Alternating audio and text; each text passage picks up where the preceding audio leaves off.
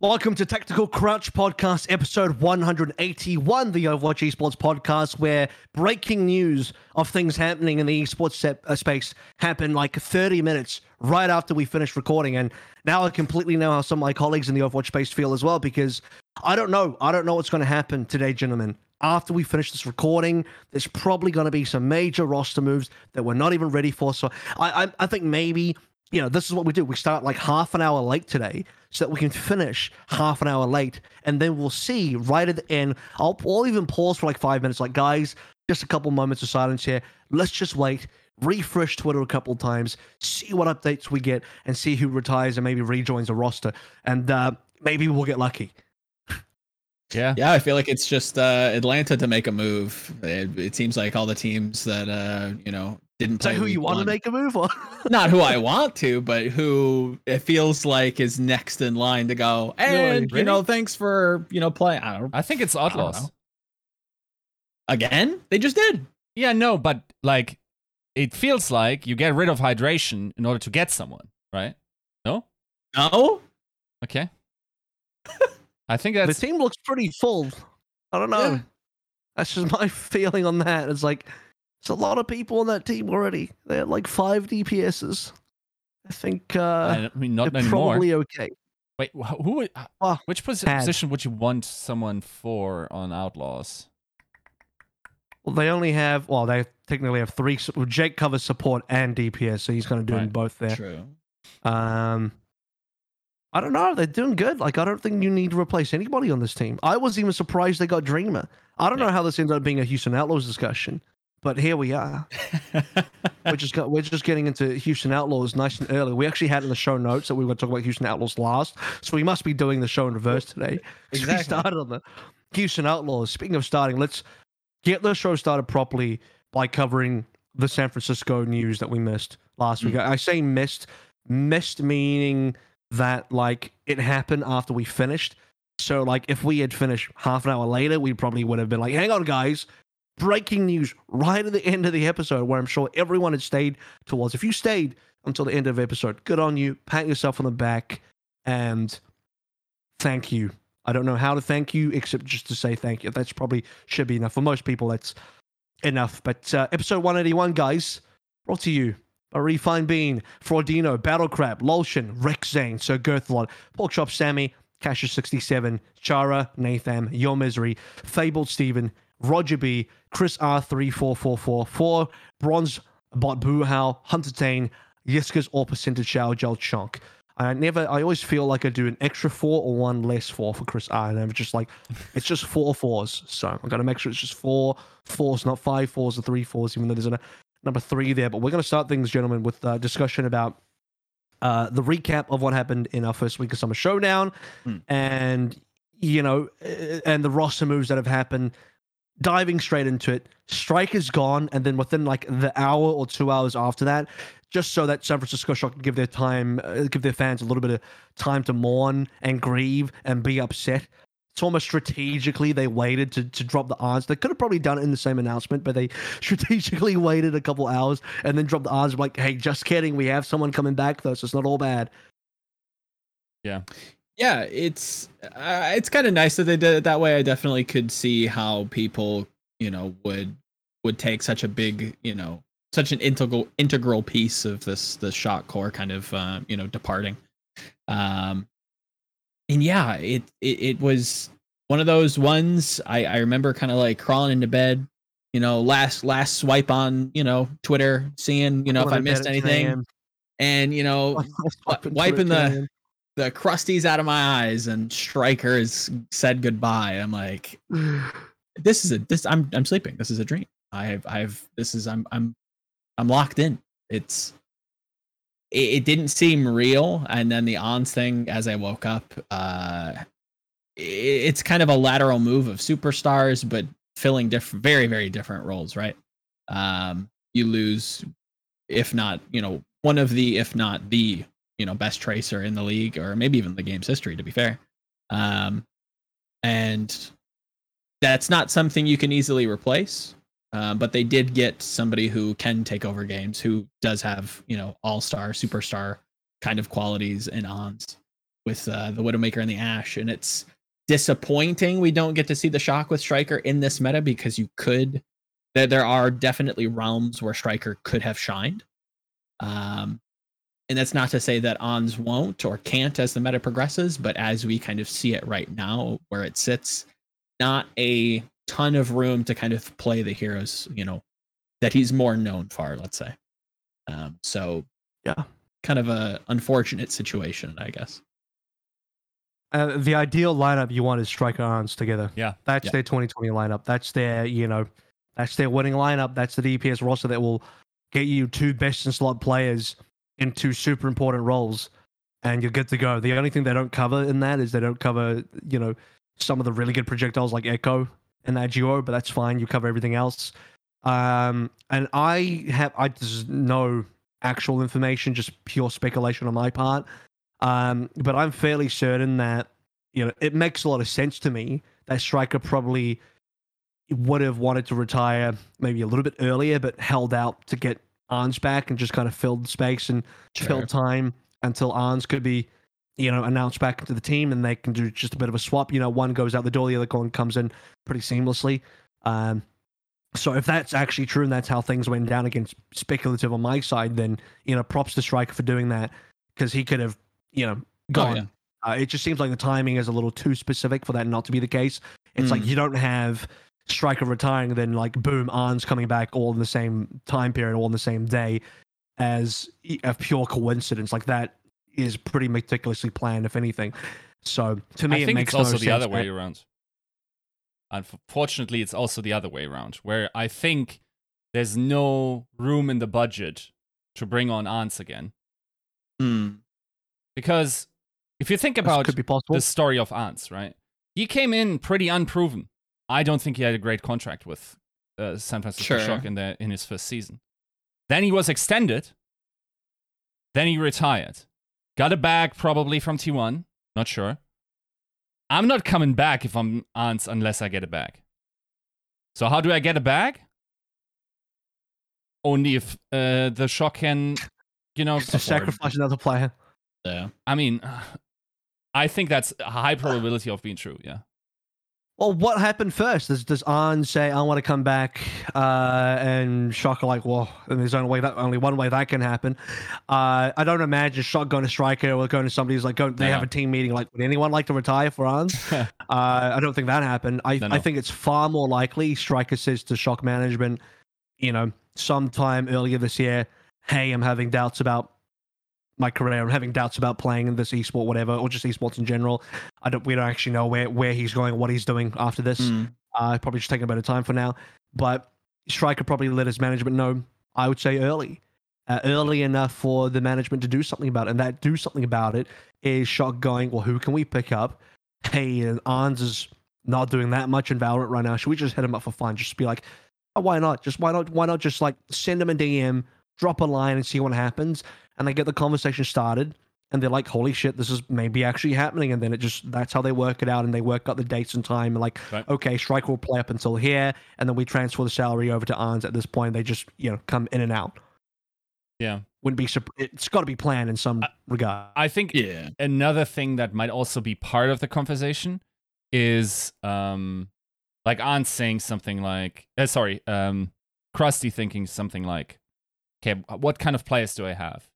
Now it is peculiar that is coming back, but it's also undeniably true that if you compare the performances of ANS and Glister in the in seemingly pretty Oh. similar heroes, ANS is the better player Yeah. for the shop uh, specifically. The only thing that he And- probably could argue is Tracer, but Yes, yeah, and that's one. that's probably like part of the thinking process where it's like, okay, this allows Glister to now focus on Tracer. Problem being, Glister is also not as good as Striker on Tracer. Yeah. So So I'm saying you need both. You need Striker and ANS, Yes. but you can't do it. yeah, yeah, and you could argue, like for instance, I talked to uh, Amazed, who's going to play the Shock soon, Yeah. and I asked him like, who would you rather play against? And he said, I would rather play against ANS Shock than Striker Shock, right? And I think that's that's probably universally true. I think like because Tracer is probably more I impactful hero, also in this meta. Like how how often are we actually playing long range hit at this point? Not that it's much. just the, the weird ball comps that You are saw running. ANS Ashe. playing more McCree than anything else. yes. Yeah. I- A- and there is also a question if he actually has that kind of impact, right? Um Tracer's always been more impactful, and Tracer will continue being impactful in a sort of space where she can no longer be banned. She's not. She's safe from being banned in Countdown Cup.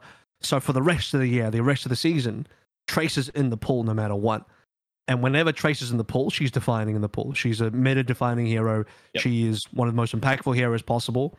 Um, and so yeah, I 100% agree with uh, you know, your conversation with Get Amaze, where it's like, yeah, you would rather play against the ANS version, the Striker version. Both are pretty scary for different reasons. When ANS gets a Widow meta, that's ridiculous.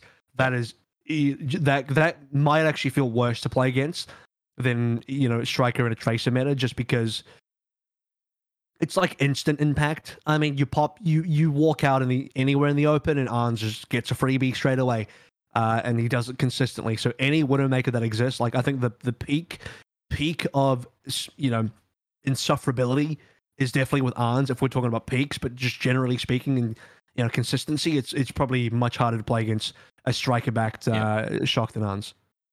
yeah, for sure. and, and to your that- that kind of dances around uh, a narrative that I think has been a little underlooked regarding the shock, and it's been the integration of Glister. Um, even with the matches that they've had thus far, this is a person who we've seen do incredibly good things, but for whatever reason, he is not landing. Uh, he is not finding purchase in this team for whatever reason it might be. Um, do you guys Sounds have like the whole any? team though. Sounds like the whole team. Oh, it one hundred percent is. But I think even even his individual performances. Um, this week, I think it's more positional, and I'll say that's the team. But even I think it was in May when we first kind of saw him. I think it was there was a, a very bad Dorado game for him. Um, and that's that's just not like him. I think that he's he has a very bizarre role in this team. Even looking at some of their June games Mhm. where he's just like permanently flanking, and I and I like that. But it's just like that's definitely carried over to this month where he is just flanking. He's kind of being left alone, and often either is getting dove or has to make a hero play to dig himself out of a hole. Uh, I think that still is more team centric, but it- this isn't this isn't the shock. They don't do this.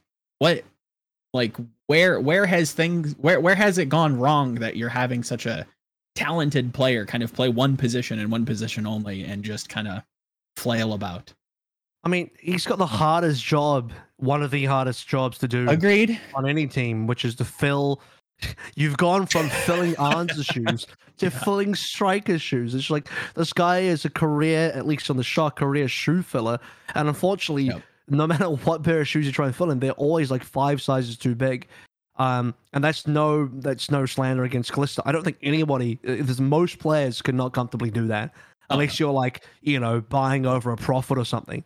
Yeah. Uh, and don't worry, for that might have triggered some people. That we're going to get to the profit discussion a little bit later, um, as we usually do. But it's it's tough. It's tough for Glister out there because he also had a, a, a positional thing where to start with he's like, okay, well he's the scan guy, or he's meant to be, and then he didn't play it, and then Viol2t ended up playing that, and we all remember what happened, in, you know, early on for Shock, uh, and Glister was trying to fill into that position, and now they're doing a bit of a 180 and be like, okay, no, well, Glister, now you're the Tracer guy because Striker's gone, you have to be the Tracer guy now. You're filling Striker's shoes, and that's just equally, if not tougher, job. Um, and he's having to switch focus because there's not a lot of players in the league that I feel comfortably fill, and I Phil's probably an understatement, like anywhere between super comfortable to master. Like no one's super comfortable. Very few play, players are super comfortable on both Tracer and like hard hit Mhm. scans. Like name the players who are super comfortable with it. It's like Leave, who plays Tracer and McCree and Ash and a bunch of stuff. Um, Fleta's not even that because no, he's not because he doesn't play McCree. Fleta's McCree was not good. Yeah, true. Not like he was known for Widowmaker like way back in the day, but I don't think he's touched that in a long time. Um, not even Profit. Like I don't. uh, Profit doesn't even necessarily It's fill all while, those yeah. positions as well. So it's a like yeah. that single position is mega tough to Lip, to would you play say? around. So, Uh, Lip might be. Yeah, Lip's probably one of the other players. Lip and Leave, double L's. You see, as your name has to start with L to start with. Um, and there's very. I'm sure there's others that I just can't, I can't think of at the time yeah, at the moment. But I'm just saying that's a very unique kind of position team where you're very good, more than comfortable on a Tracer and also then on a Yeah. McCree. And I'm not expecting Glister to do that, which is why it's hard because like you can't you can't have your focus being hard hit scans and then 180 down to Tracer and expect that to be pretty good. Even though I think he's had a good showing on Tracer so far, it's just going to take a while before that becomes any level comparable. And I don't think it'll ever be Striker because it just Yeah, won't. Like maybe yeah, it will, tough. but probably not. Like who could yeah, yeah. who could ever be Striker again? Like that's Who's just gonna Yeah, yeah. who's gonna bet on as a, as a height to try and reach. So, yeah. Agreed. Yeah, there's legitimately think- nobody that could rival that level, right? Like it's No, at least you you wouldn't place a bet on it. I think there's a possibility that you know maybe there's some contenders talent that plugged into the right team maybe can be or achieve that level. Um, but yeah, it's not something that's probable, right? To his credit, I thought that you know during this week for for their matches, I thought that specifically during the Glads game, I thought that him, um, and I believe it was Smurf specifically, had a quite quite good synergy, but it felt like they were the only weapons on control that they could really rely on. Um, everything else past that point was just kind of a flailing, leaving you know whether it be ANS on hit scan or Glister on hit scan, just kind of on an island, um, often abused, kind of just caught out, um, and, and not having them you know immediately in the front line kind of definitely made an impact on on how much value enemy Winston's got. Um, but yeah, it, the synergy there for his tracer has been solid. Um, but to say that you know he's adequately filling striker shoes is is definitely tough. But there again, it'd be tough for anybody to be fair. So yeah. it, it's it's it's still awkward. They're still kind of finding their feet, and it's sad because you look at the team, and this should be like a shoe in for at least you know contending for a title, and it's just a weird. But they Puberty phase. still are. You know, like that Nah. that's that's a little that's a little my problem with this entire narrative where it's like it's so doom and gloom. This team is still eight and two, dude. Like, what are you talking about? Yes, they they points. flunk out the those uh, tournaments things, and of course, yes, Uh-huh. like I was I was very quick to just like announce that their era is over. They're not as dominant. They're not a bad team, dude. Ac- Actually, they're a good team. They're close to a great team. So I, I don't know, like the the level of scrutiny is only contrast against the yeah. I get it. They want the three peat, yes, but at the same time, like only also to only put it onto the players when uh when there's a viable um Oh, arguments it- in terms this- of like this is letting definitely a lot not- of coaching talent go as well. Agreed. Uh, the organizational stuff could be different. The the environments, the metas. Like, let's not 100%. talk about the the theoretical, um, just like variance, like how unlikely it was for the shock to be as good in in these two metas. That could also just be happenstance, and it's not hitting this season. Like, there's so much, so many ways to uh to find viable arguments as to why the shock is experiencing the performance that they are which again is not terrible, but like I don't know, like if I would necessarily, especially this focus on Glister and Nero is so weird, dude. Like, Oh yeah, understand. individual performances. I think you have I to forgot kind of about FD God. Walk. I mean, yeah, All right. Viol2t did play break. just Um, naming, I'm just naming all the players that are always within the fans' line of sight. You know, just always within the crosshairs. that's that's the I- weird thing as well. Like everyone focuses on the new players. Does anyone think Viol2t plays the same way they, he played net last season? He's not an MVP level cla- caliber player at the moment. But I think that's more. I think again, a lot of the individual like critiques can be put on the team as a whole, as you aptly said. None of the criticism, at least um, from from our neck of the woods, I will say, um, is individually focused. It's more of like, how is this person not being integrated? The- What the is going is- wrong with this team? Why are they not coordinated Yes, anymore? What but it's happened? like level of thinking that rivals like building a Lego castle. It's like, well, I had these building blocks, and last time I built this castle, it kind of was stable. So this was the ANS block, and this was the ChoiHyoBin block, and the Smurf block, and the Super block. So which blocks are new so the, this castle is not, you know, like in like holding up? Ah, it's the new blocks that are breaking. What's actually broken is like the Viol2t block is not fitting into the rest of the castle, as is eh, like w- with the same. I would even argue that the main tech position is also not the same iconic uh, situation. Sure. Also, there's like you're building this castle into like people having wrecking balls ready to just like kill your castle all around the league, where there's like six teams that are legitimately like meta. the same Mm-hmm. the same level of your uh like talent level unlike it was in the pre- previous seasons where it's like two teams that can sort of like get there with their innate talent but most of the time they have like two bad players there's like six teams that don't have bad players anymore bro like It's true. wake know what? up to that You know what? Reality to add on to add on to your Lego analogy, and then the shock fans step on the Legos and they and they get upset. They're like, "Oh, I Mhm. stepped on a bunch of Legos." yeah Also, I was very amused. That's the first time. It shouldn't. I don't even know why I'm amused by this. First time I've ever heard like uh, like a German accent with a lisp. I'm like, that's just. Oh. I've never. That's quite. No, no, no. That's that's esports Slavoj Žižek.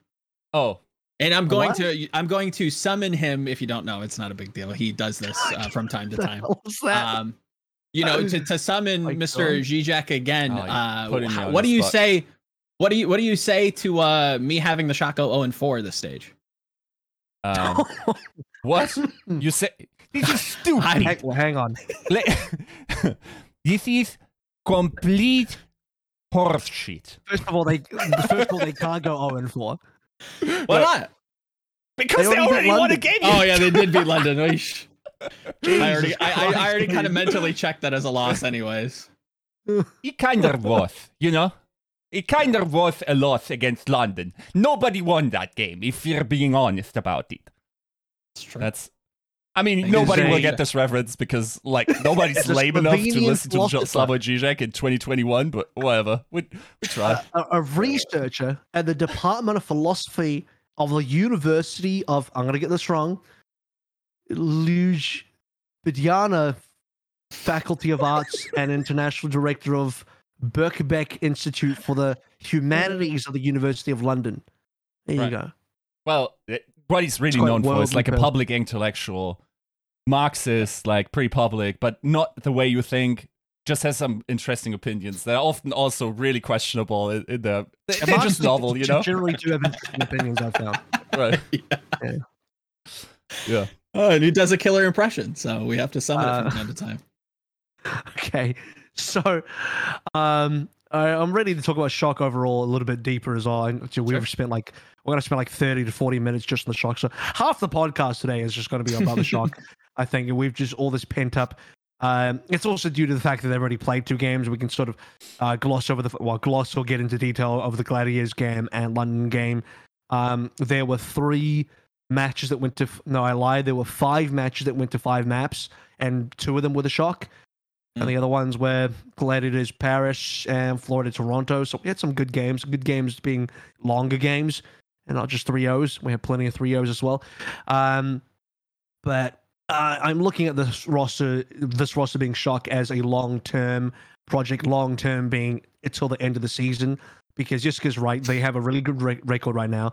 They're still sitting at 8 and 2. They have eight points, which is only two behind Dallas. Uh-huh. So at this point, if Shock continue, you know, just trudging along, uh, collecting three ones or maybe even two twos or maybe even four zero, but let's just assume three ones. I could see them definitely getting to the end, making playoffs pretty comfortably. And at that stage, you're wondering, okay, now has the on striker trade off worked out? And when I say worked out, I don't mean they did this on purpose. I mean like this, these are the cards they got dealt, uh, and could they make that work? So you get to the end of the year, Glister's still playing Tracer. You ideally between now and the playoffs until the end of the year, his Tracer has a bit of room to grow and maybe could end up being quite good, or just ends up being what the team needs.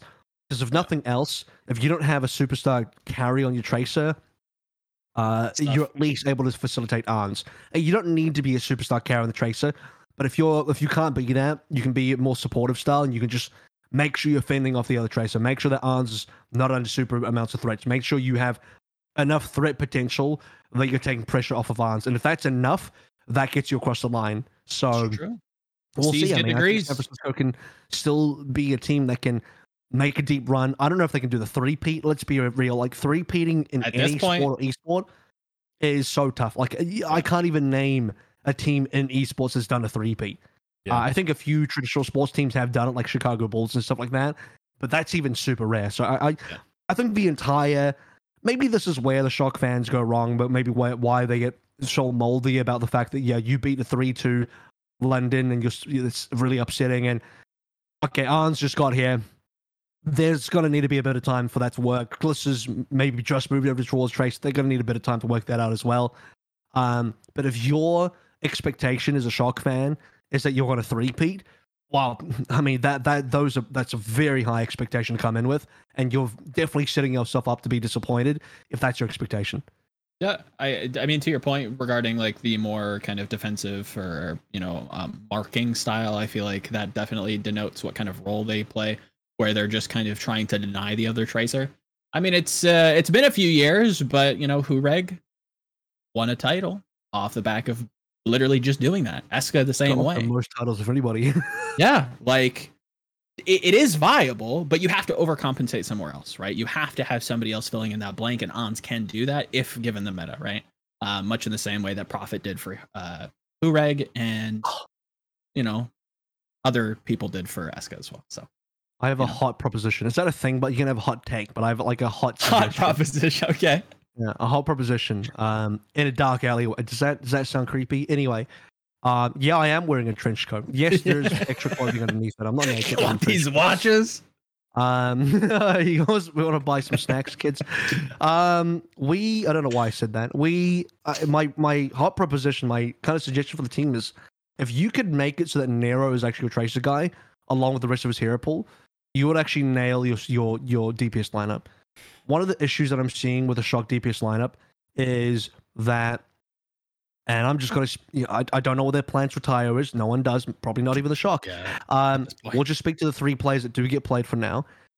and the Rest main issue I see, the main issue I see is like you are having a lot of swaps between three, but you don't have this kind of stable core that some of the better DPS heroes that I think exist. For example, Profit's is right there, Fleta Lip is right there. Um, what you're kind of lacking is if you want to play certain comps and you want to play certain things, you want to have, you know, now you're playing Glister Nero and you're not using ANS. So is ANS going to be your big carry or not? And there's two things here. It's like A, either he's not and you're not playing him much because of that, which is like an issue. It's like, well, now you've now you don't have Striker and ANS isn't the guy pulling the weight either. That's a bit of a problem. Or he is and you can't play him at certain points in, at certain points in time because the the pull's just in there because ANS is not going to have a tracer. He doesn't have a Mhm. tracer that we know of and it's not we no one expects him to have a tracer like i said earlier that specific pool of tracer plus hard hit scan usually doesn't exist that's a very hard pull to master um, so what you're going to need is you're going to need to play generally speaking we want you want to see ANS play all the time if possible this team should just run ANS all the time because he's either going to be your hard carry or or not and if he is that's great and that's how you're going to win this season if you if you can't well this is a this is a big problem for shock so you're assuming that he is and who do you run him with? If you run him with Glister, does Glister cover enough heroes? Right now, based on what I'm seeing, at least the Shock have displayed, I don't think Glister necessarily does.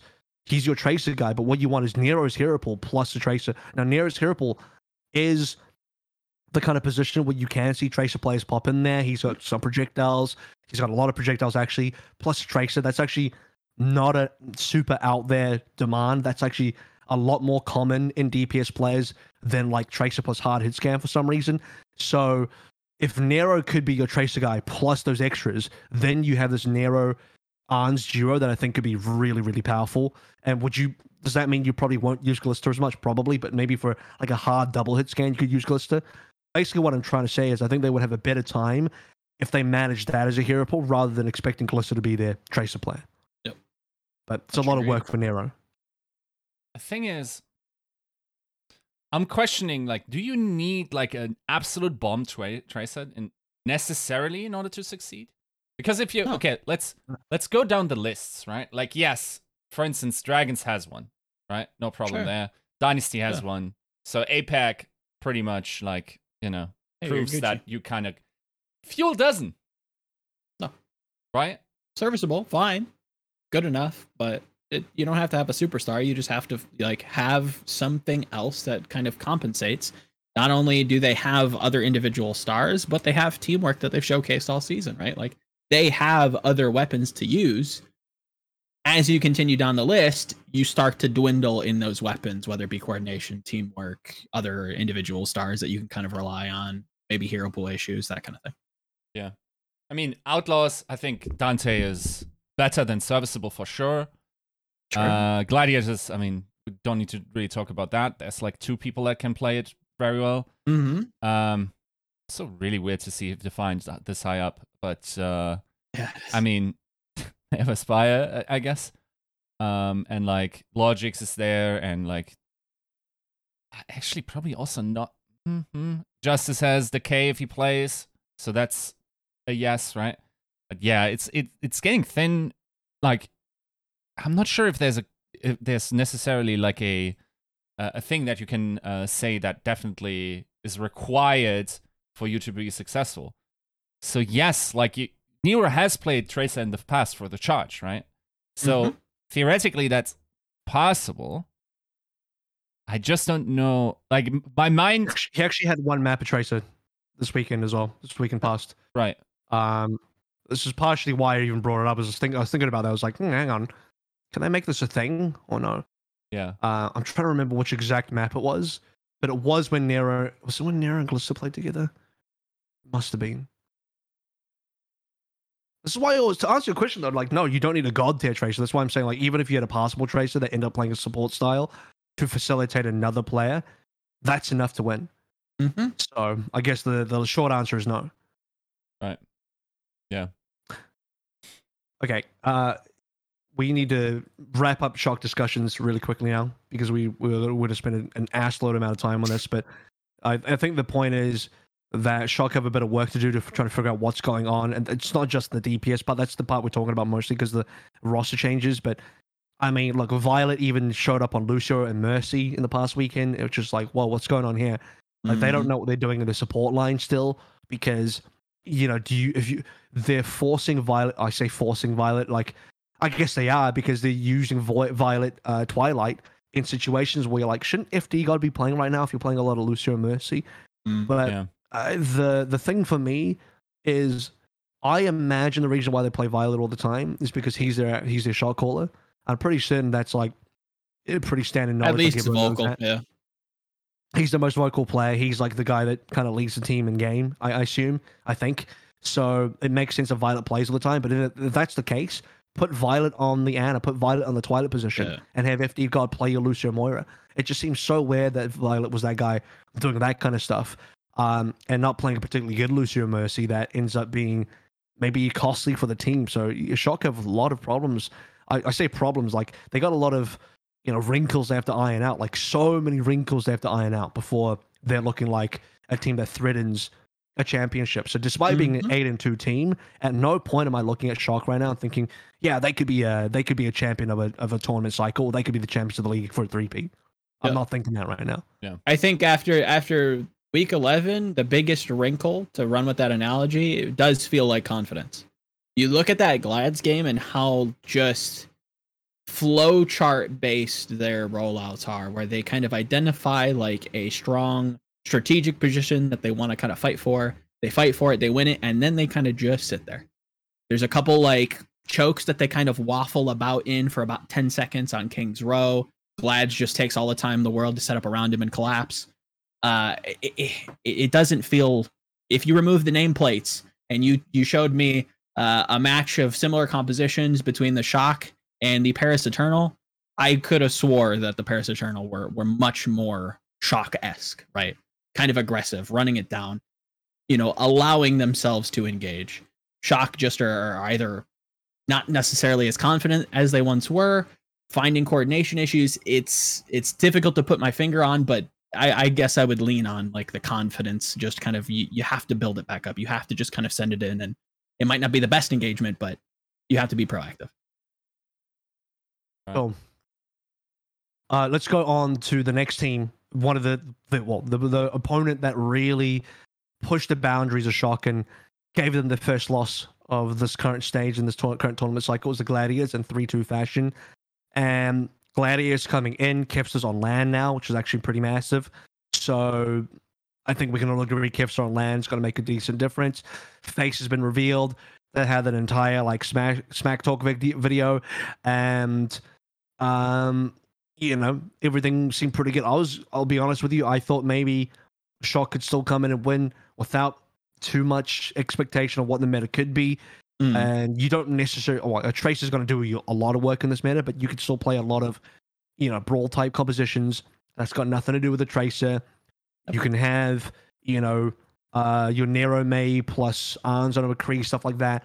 And Shock can roll through super on a, on a Rein even. And Shock can do plenty well on those types of compositions.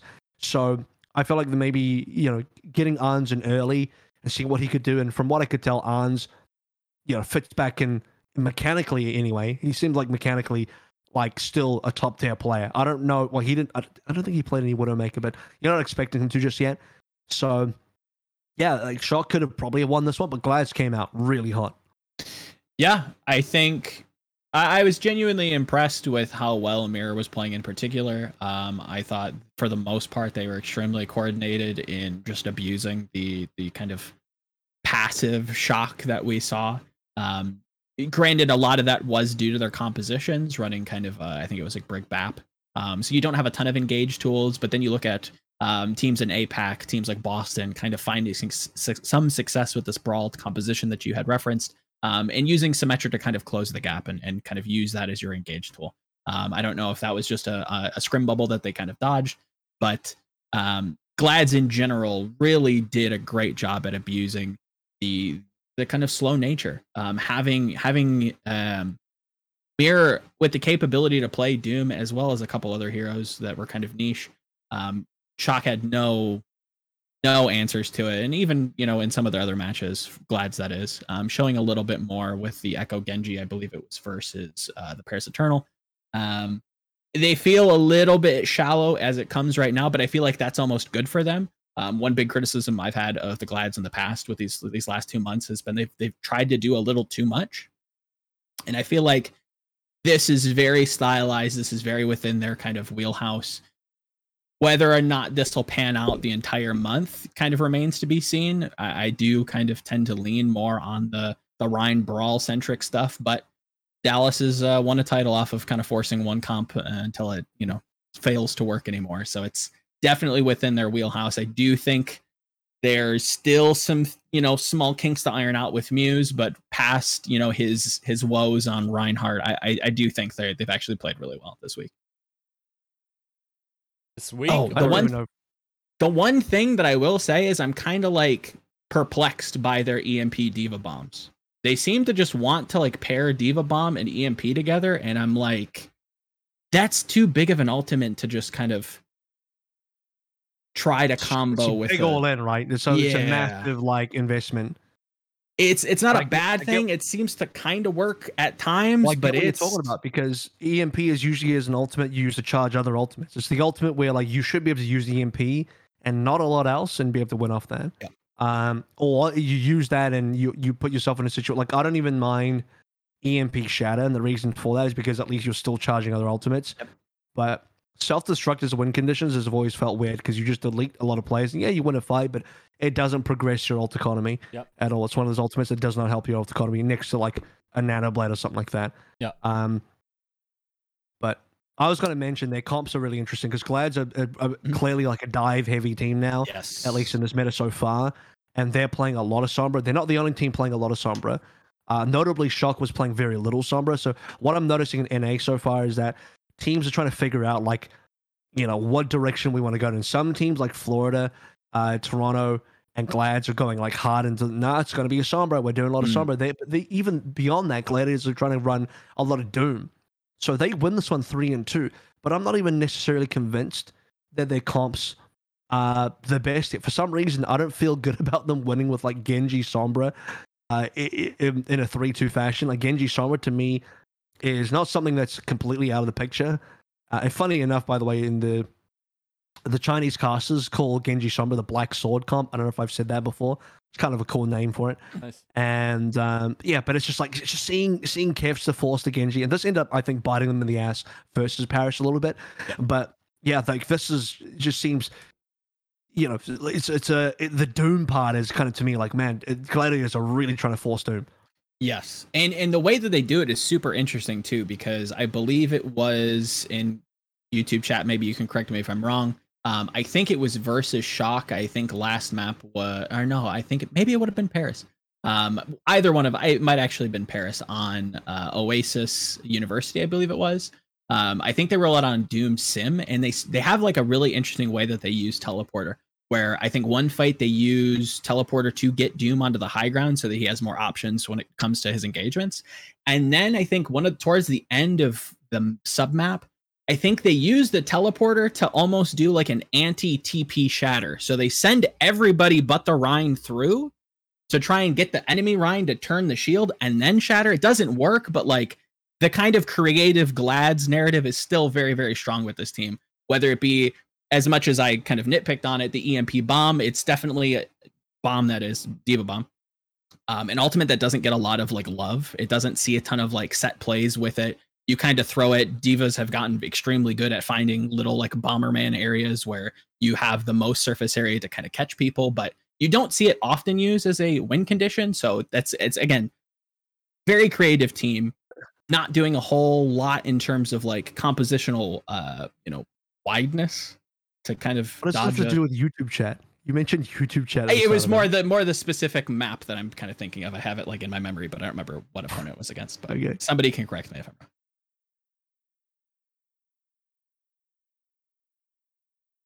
Yesko might have cut you off earlier. I don't know if you had something to add there Um, about the Glads.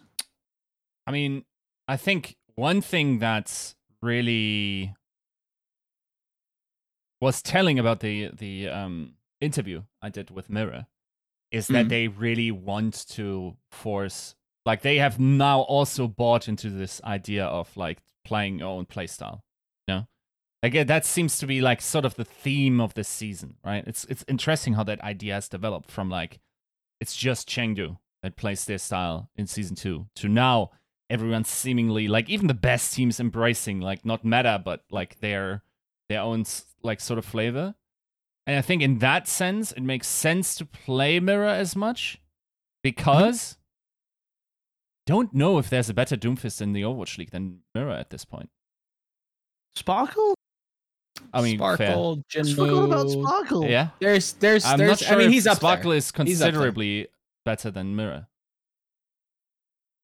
I will see. I mean, I've dude, I'm the biggest Sparkle Doom simp out there, so you don't want my opinion on that because I'm just gonna say Sparkle's the best Doom in the world. i Based don't on hate that. historical Yeah. evidence, I would say is, but we'll see in 2021 whether that is whether that continues or not. Mhm.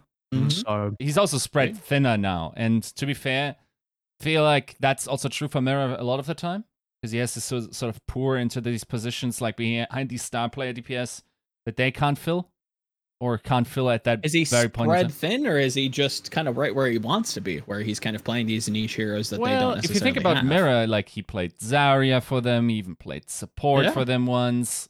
Then like he has to cover uh, hit scan and and projectile heroes. Mm-hmm. yes, like his DPS partners are also pretty flexible in that. But at the same time, yeah, like I figured it out. still feels like he's second, like he's the guy that f- fills, and Doomfist is the first time they play around him instead of him Mhm. being the second fiddle. Agreed. Agreed. I, I I think Mirror is, and ironically, it's his name as well. But he's kind of like Kev's clone in Hero in some ways. He doesn't cover every single one of Kev's heroes. They don't cover each other's heroes perfectly, but it's almost. I see this as almost like a Doha Sparkle type of relationship as far as Hero Hmm. Pools go, where they cover a lot of each other's bases. Uh, but Mirror and Kevster probably step over each other's toes a little bit, like quite a bit less than Sparkle and Doha do. Mhm. Where Sparkle and Doha clearly overlap quite hard on several Right. heroes. Um, but this is that kind of thing where like they're both very flexible players that fill a lot of projectiles, and then you just have this one hard hit scan on birdring that comes in for the very hard hit scans that he's he's very specialized on. So this is the kind of situation where a lot of teams you look at this team and like, man, I just wish I had two of this player. And Gladiators do have two of that player. They have Mm. like two Kevsters almost. Mm. Uh, so so that's I, I kind of see Mirror as being almost opposite. But there- there- there's also clear roles that Mirror plays that are just better than Kev's, or at least the team believes are. Which is for the prime example has to be the Doom. Mm. Yep. And then the prime example, what Kevster is definitely better on, at least what the team believes is the Tracer and probably the Genji as well. Like those are the two Yeah. Kevster heroes. But beyond beyond Doom, Tracer, Genji, I think the two of them cover a lot of the same heroes, and they can do some creative things with that. I think for any kind of Glads fans that are a little, you know, skeptical with the loss to Paris, um, we'll get to them, but I genuinely think Paris is like playing well. It's not like, oh my god, we lost to the Paris Eternal. I think if you We actually Cover that remove, match yeah, it's it, we'll it was actually probably one of my favorite like Overwatch matches of the year, honestly, outside of like the finals and stuff. Genuinely a good game of Overwatch. If you haven't seen it, like take a look. I Why mean, do you say reverse that? sweeps are rare. Yeah. Why do you say that? Built What in did you nerve. like about it? Um, I think Paris in general did a lot of adapting. Um, specifically when it came to where they were, what they were doing, and who was actually playing McCree. Um, obviously that's a little bit more compositional, and maybe Naga and Onigod um, have different playstyles when it comes to that. But it felt very apparent that Onigod's McCree was a lot more flank heavy. On Eichenwald, you saw him kind of take this like big long flank up the tower, um, kind of playing a little bit farther away in like a pocket position. Whereas Naga was like right in front of the team. Um, I think it was Route 66 was like the the the momentum shifting, you know, first map win for Paris. Um, he was up in the up in the like the team fight in the front line, giving Muse a really really hard time, kind of finding an entrance into these fights, getting a lot of early bubbles out of him, um, which which leads Paris directly into that. Um, I thought Don had an extremely solid game, kind of again adapting on the fly to figuring out what they needed to do, especially on Eichenwald, swapping the ball on second point, being able to be that objective threat. Um, you look at something like that versus somebody, um, Glads to a de- degree kind of have their home at the moment with the Sombra Doom, with the Genji stuff. Um, or you look at the Shock. I hate to kind of rail on them again, but again, just kind of stuck in the mud. They're not entirely sure what to do, so they kind of just run the same thing all over the place. And then you have a team like Paris who's kind of flound not floundering at this point, but you know, maybe underperforming or overperforming based on your expectations, but doing well and adapting all over the place. It feels again, I hate to abuse the narrative or the analogy of playing Overwatch, but they feel like they're actually using the the roster. They're using the the hero pool available to them and and doing a lot of a lot of good with it. I don't think that those first two matches were completely one-sided either. Um and neither was the whole series. Like it was a close series by and large and yeah, it was it was a solid game overall. And Like two very very maps. good. The first two maps in the Yeah, series. first two maps it didn't feel entirely too like one-sided. I, felt like was Oasis was- Glads dominated, but Oh. I, mean, I, I could see the other side of that as well. It, I'll be honest, it looked like it should have been a 3-0 after the first two. Yeah. To be really honest, would Mm-hmm. you disagree with that? Would you? I mean, because it sounds like you're saying, like probably not. You're like it wasn't that one-sided, which means you're not super surprised by the reverse sweep. not not to say that I wasn't surprised. I think it was definitely, especially early on Route 66, it was it was a tough go. Um, I think there was I think their second submap on Oasis was a little bit more dicey just because it played, I believe, um, if memory is serving, uh, more into the Mirror Doom, which they really didn't have an answer to. I think on Route was it Route or Junkertown? They didn't play Junkertown, so it had to have been Route. Um, I think it felt it, Paris felt like they were playing a lot of May and they weren't finding a ton of success with it. I could be mixing that up with other game. I don't remember. Um, yeah, I felt like Oasis wasn't too one-sided. I think they had one map going one way. Eichenwald was was fairly competitive. I liked what I saw out of Paris.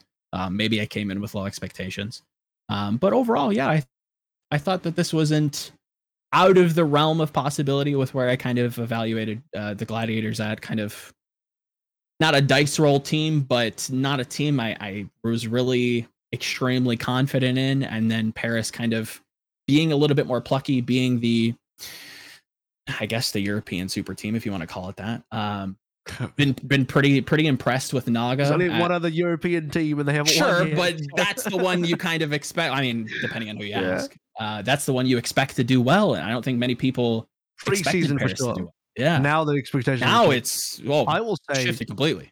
the one player that's maybe surprised me, and maybe it just surprises I didn't pay him. I, I haven't paid enough attention. Uh, but honestly, Onigod coming in Mm. on Tracer of all heroes when Soon has been your Tracer guy in Paris forever. and then you've only got on Tracer. I was like, Right. kind of like, hang on a minute, Onigod's playing Tracer now. But that's really important for the hero pool flexibility because I I think it's dangerous to have a situation where like, well, we can't play Tracer unless Suna's here. Mm-hmm. Uh, because I don't know, I don't really know what soon as the rest of his hero pool looks like. It's I don't think any team can afford to have a Tracer specialist either. Like that's kind of dangerous. yeah. I'm not too sure if Suna is, but I see him being subbed in to specifically play Tracer. So the way it comes off to me is that it seems like Paris are using him like a Tracer specialist, which I just think like ye- that is such a weird way to play Overwatch. Uh, and what Onigod's doing, and, and this is one of the other players is actually playing hard hit scan plus Tracer and good enough to beat the Gladiators. Uh, in, in a unique kind of way, because you you're not getting at that out of Naga. Naga's like a hard projectile player. I don't Yeah. know if he does Tracer. He's like the opposite. He's it really now the way Overwatch League is at the highest level. Most projectile players, these flex DPSs, they have the widest hero pools, and I think that is maybe the hardest position to play in Overwatch League right now, just in terms of the requirement of what you need, the prerequisites of like what needs to be on your resume to be able to play in pure hero pools and mastery over all these different disciplines. And then you add on top of that, like this year especially, uh, well, ever since Echo came out, but this year especially uh, with how dominant Echo's been, your Echo player needs to also be your Tracer player for the most part. Yep. So the fact that Naga doesn't bring that to the table means Paris are in this kind of weird spot where, like, well, you got Suna that's going to play it, but then Suna's not your hit scan guy because that's Onigod. So what's going to happen here? If you want to play both an Onigod and Suna, then you don't have Naga, and he's your projectile guy. You you want to play your Echo, so it's just like this three way dynamic uh, to me didn't really work. But then in Mm. this Glad's Paris match suddenly clicked. It's like, hang on a minute, you have Onigod Tracer now. Oh, okay, now this kind of DPS lineup makes a lot more sense. And suddenly, just the, just the fact that Onigod brings a Tracer to the table, I think opens up a lot of possibility for the Paris Eternal. I think there was a lot of, to be completely fair, you know, to the gladiators here. I think Paris did just kind of overperform. I felt like Onigod was just like impeccable with his pulse bombs. If you want to just kind of be in awe of a strong Pharah performance, go rewatch Naga towards the end of the series. I think he has like a six kill streak, just just clapping fools. And then on to top it off, on that last map, which I believe was Nepal, I believe.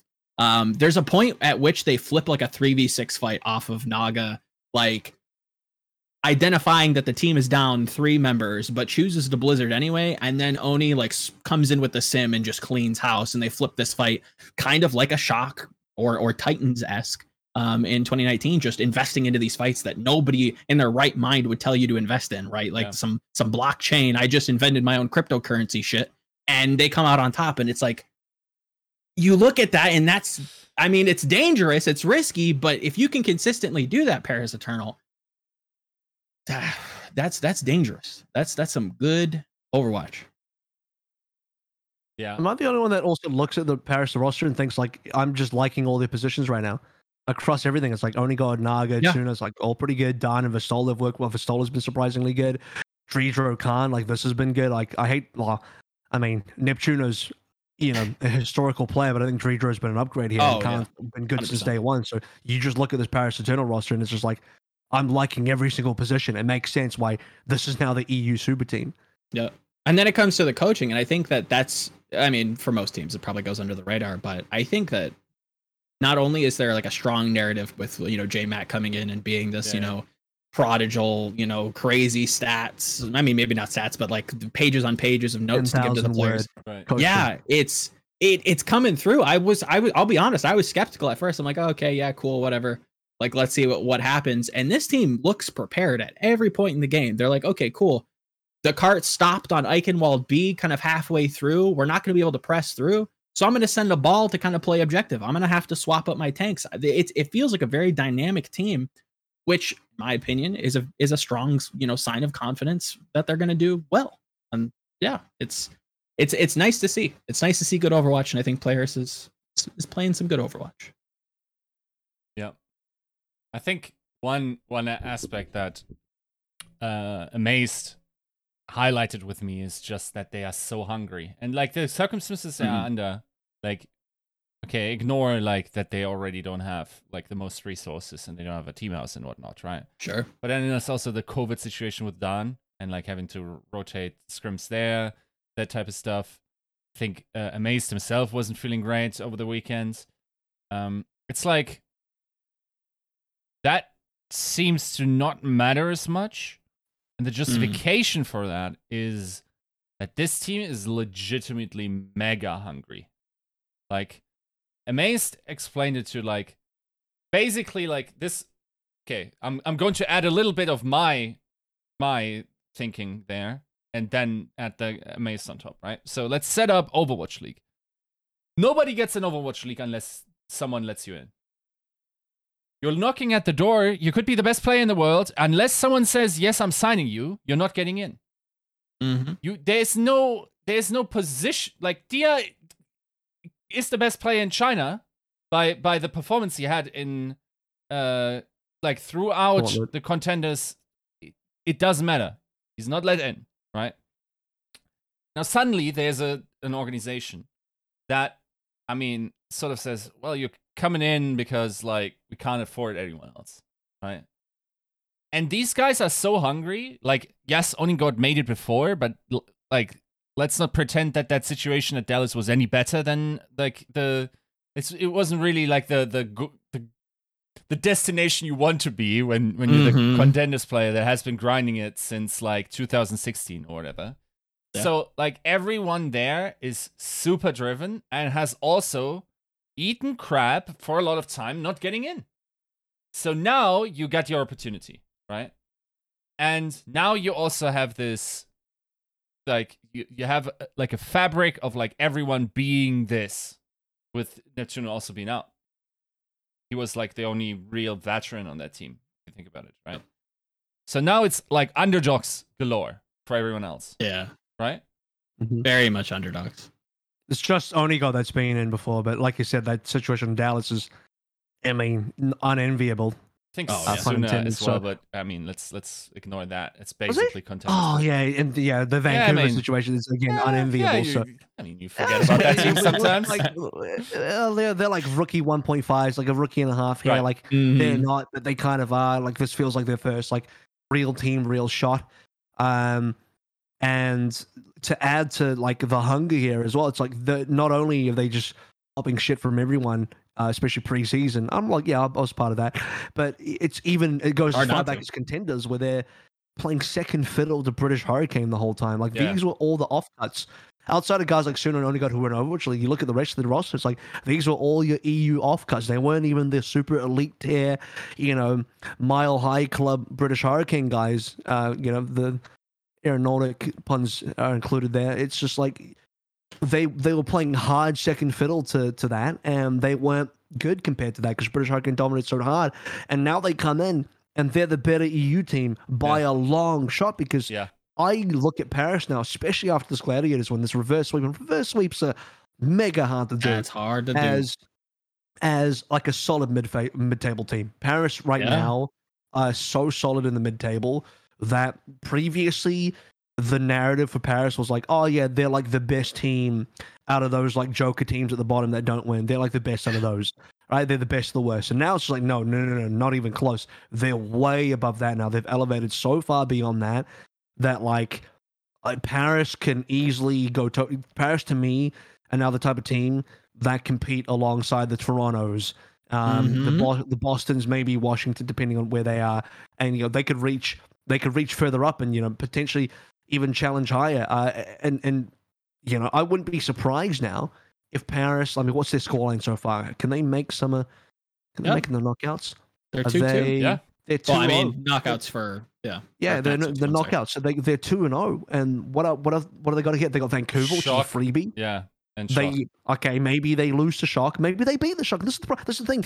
I have such a belief in Paris right now, Yeah. where an Mhm. injured Shock could definitely lose to this team. Like Shock Yeah. lost the Glads. They just beat Glads. I'm not trying to do too much transitive property here, but there is a world where Paris go 4-0 at this stage. I'm not even not even Yeah. kidding. But at minimum, I think they go 3-1, and 3-1's more than enough to get you in. Yeah. Hundred percent. I think that shot game. I have it going a very specific way, but you know, it's the shock. Anything you know, can't necessarily count them out just yet. Um, but that Vancouver game is, yeah, that's one sided as it gets. So it- So bare minimum three one, like you said. That's that's a that's a ticket. unless anyone's got a final thought on the Paris. Speaking of counting out here, we're going to move on to London as the next team. Last Um, thing on yeah. Paris, I feel like, and this is kind of a question for the both of you to to maybe quickly answer. Um, is this your success story for the season? Yes. That's Like the, no expectations, just crazy performance. that's the valiant of this season, pretty Yeah. I was gonna go 2018 Philadelphia Fusion, but yeah, that works. I mean, guys, I think the success story this season has been the Dallas Fuel, but yeah, we'll go on with Paris. We'll, we'll use that one as a acceptable answer. it, it is, I mean, it depends on what you. but that's the problem. Like, it, whenever people like, for, for instance, that's why I vehemently disagreed with people calling like, I don't know, Moon or whatever, Moon like coach of coach or of like year, KDG or whatever, coach of the year. It's like that's a different like, you're like in that Lego building contest with entirely different pieces, dude. Like this kid has like the motors from like Lego like mechanics and whatnot, and you're just like, oh, uh, can I bend this Lego? It's like, oh my god, it just brittled, right? And like it's it's just completely different. Like to me, once again, it's about the ratio of how much you make out of the value that you've uh, gotten at your Been given. disposal, right? Yeah. Mhm. Um, Who's which, giving these awards now, by the way? which I don't know. We got to figure out by the end of the year. We're, we got to have to do our own award show. Oh, you don't want to get me started on that one, dude. Like, This is the most arbitrary award possible because no one really knows. yeah, no, This of course such an not. arbitrary award. I think the coach of the year is just that it, it shouldn't. I It's the say best this. team. I gotta. I have to. I have to put the slash s on there early so that people know that this is a this is a bait. Uh, this is the one time I'm baiting where I let you know beforehand that I'm baiting. Is that isn't the coach of the year just the just whoever's coaching the winning team? Isn't the much. Overwatch League champion team? Isn't the coach oh, of that the team just coach double of the year? bait. Who who not? Who You could be a member of the media the- very easily if you unironically believe this, by the way. a member of the what media? Oh, of Yeah. the ones that That's get what I'm votes. Yeah. But this is what I'm saying is like this is how people think is it's like well I don't know who the good coach is. Surely Yeah. the te- coach of a winning team's a good coach. So they get coach of the year. So like yeah again I'm baiting with my, my comment but I'm, I'm also like I don't know just repeating what the masses say which is because this is what I'm saying is totally arbitrary. No one actually knows what the coaches are or are not doing and you never know that unless you're a player on the team or someone on the team comes out and tells you and no one generally no one comes out and says oh yeah this coach was really good or that coach was kind of shit so we're all just out here guessing and that's why no one knows who the good coaches are and you can only assume the good coaches are the ones on the winning teams therefore coach of the year goes to the best team Yeah.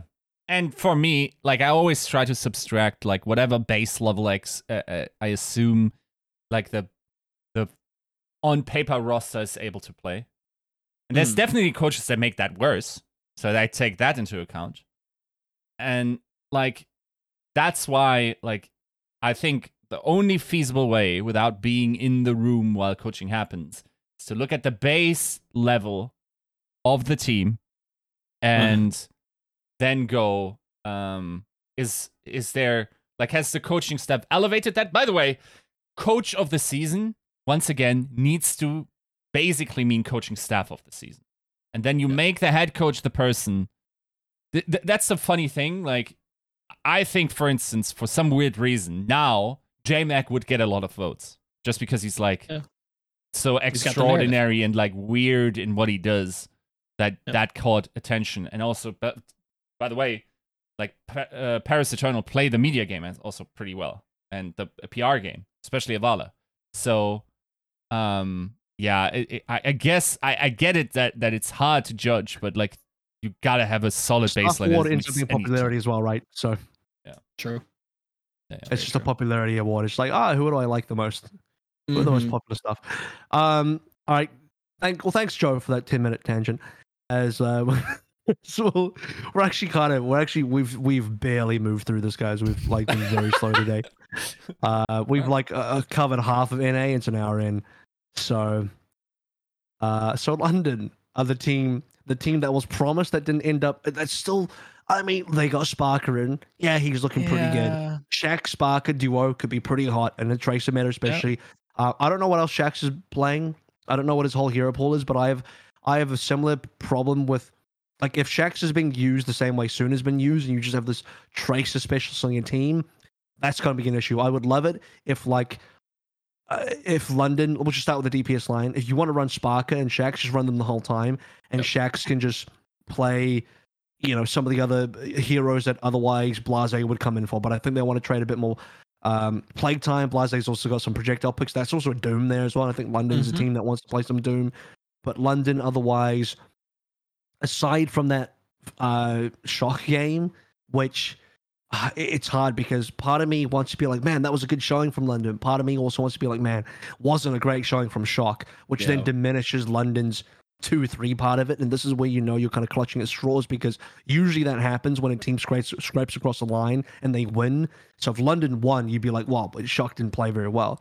But Shock still won, and you're still like, well, but Shock didn't play very well. And London got two, so it's like, you know, it feels like you're really clutching at straws to try and justify the two maps that London got, and then on top of that, they lose to Paris, as if it wasn't enough that Paris were the better team. Now Paris are like, we're going to beat you in the head-to-head as well to just really rub salt in the wound. Yeah, it's tough. There, I hate to set the set the sail and just you know Viking funeral it, but it's there's so much ground to make up. Um, maybe they could be the team that does like the justice of last season for the playoffs, but even making that like the play-ins at this point is like next to impossible. Um, they're improving little by little, but like I said, the ground is is just too, too, too. The delta is just too big. It's Yeah. it's insurmountable at this point to try and make a, a play in race, and it sucks because there is a lot of you know good pieces about this roster. I think they took the the shock victory as like a moral victory, building a lot of confidence, but how They far is exactly they didn't win, but I think that should do something to this team. Um, being able to take a team like the Shock close, Yeah. however you want to spin it, at least in the players and the coaches' minds, you know, that is fuel to kind of keep them going, right? To to say, okay, maybe we're not done just yet. Um, I, I think there is something there to be said. Obviously, we've spoken about confidence um, in this league ad nauseum, so it, it, it should hopefully put some wind in their sails, but it's it's so hard to see them like succeed in the future. It's tough. A lot of things need to change. Yeah. And I think like looking at a- ahead of their schedule basically like um they could maybe have a good countdown cup. Like you could foresee like maybe, Maybe. they could like elevate their level towards like beating someone like Toronto. Paris then again is we hard. assuming You have- Summer Showdown's gone. We assuming it's 0 and 4 then, because you're already talking about Countdown Cup, right? So yes, I, I 0 and mean- 4 for now. Okay. Yeah, they've got Justice and Atlanta. Oh, sh- maybe justice. We'll, we'll get to them. yeah. Maybe, but that's So even. they'll- So like Vancouver, who else Vancouver got? Houston, Paris. Yeah, okay. So both teams are still going to be. So literally, both te- both Vancouver and London will be winless until they play each other. Is that really what? Which is probably accurate, but like that's the reality we all live Yes. in now. That Pretty they live in much, as yeah. well. No, that, like that will be kind of hype. To be fair, on the last I mean, yeah, play day. Oh, the breadstick bowl, the the the breadstick bowl match of the year. That, this See, we need the loser of that game to play uh, Los Angeles. Yeah, well, I want to see like the ultimate toilet bowl. Like fly them out for an exhibition at the championships and just start the show that way. Oh my Oh. god, it, it's that's the fun part. It almost feels like a little bit like European League because like Americans won't know that what that is like, but usually like on the last couple of play days in a regular season because we don't have playoffs, it's all about like very often championships are already decided. But where it's actually like really exciting is like towards the lower bottom. Like who's he's who's getting relegated, like what are the matches there like who's getting into europa league Oh, I see what or like champions league and whatnot this Mm. this match for the the only victory really feels like one of those like who's not getting relegated type of things because Yeah. i mean also an unappreciated thing about uh the London Spitfire is that they are winless and have been winless for a year now. Yeah. For an They're, entire they're the new year. Florida What's the Mayhem. record? 21 many- how oh, many and losses? 21. Oh, and 21. 21. Yeah, they're skating, boy. that's- they are skating by. Nobody knows. Literally half, 50%. Yeah. Shanghai Dragons. Yeah. Yep. Literally 50%. Shh, Don't tell. Don't Yep. tell. Valiant's the worst team, okay? Valiant so bad. It's always it's always two That's- teams, right? That's the how, nuts part. How are London fans getting through right now? How are they coping? Not What knowing that they're 0 coaching will they 21. That's for sure. That's the nuts part. Like, we have a team that's currently 0 21 who will likely Mm-hmm. not win a match in the Overwatch League unle- until the last day. And there, even there, it's a coin flip. Yeah. And there's a worse team in the Overwatch League, dude. How, man? Shh, don't tell. Come on. if they're 21 now, and there's still how many games is left? Six. So they Yeah. could be 0 and 27 Oh, at the yeah, end of the year. Holy possible. Sh- Wow. It's possible. yeah. dude. I mean, we're already on the subject, but let's just include Va- Vancouver. I, dude, I had Florida on my list in the show notes, like just talk about second, and we just ignored it the entire time.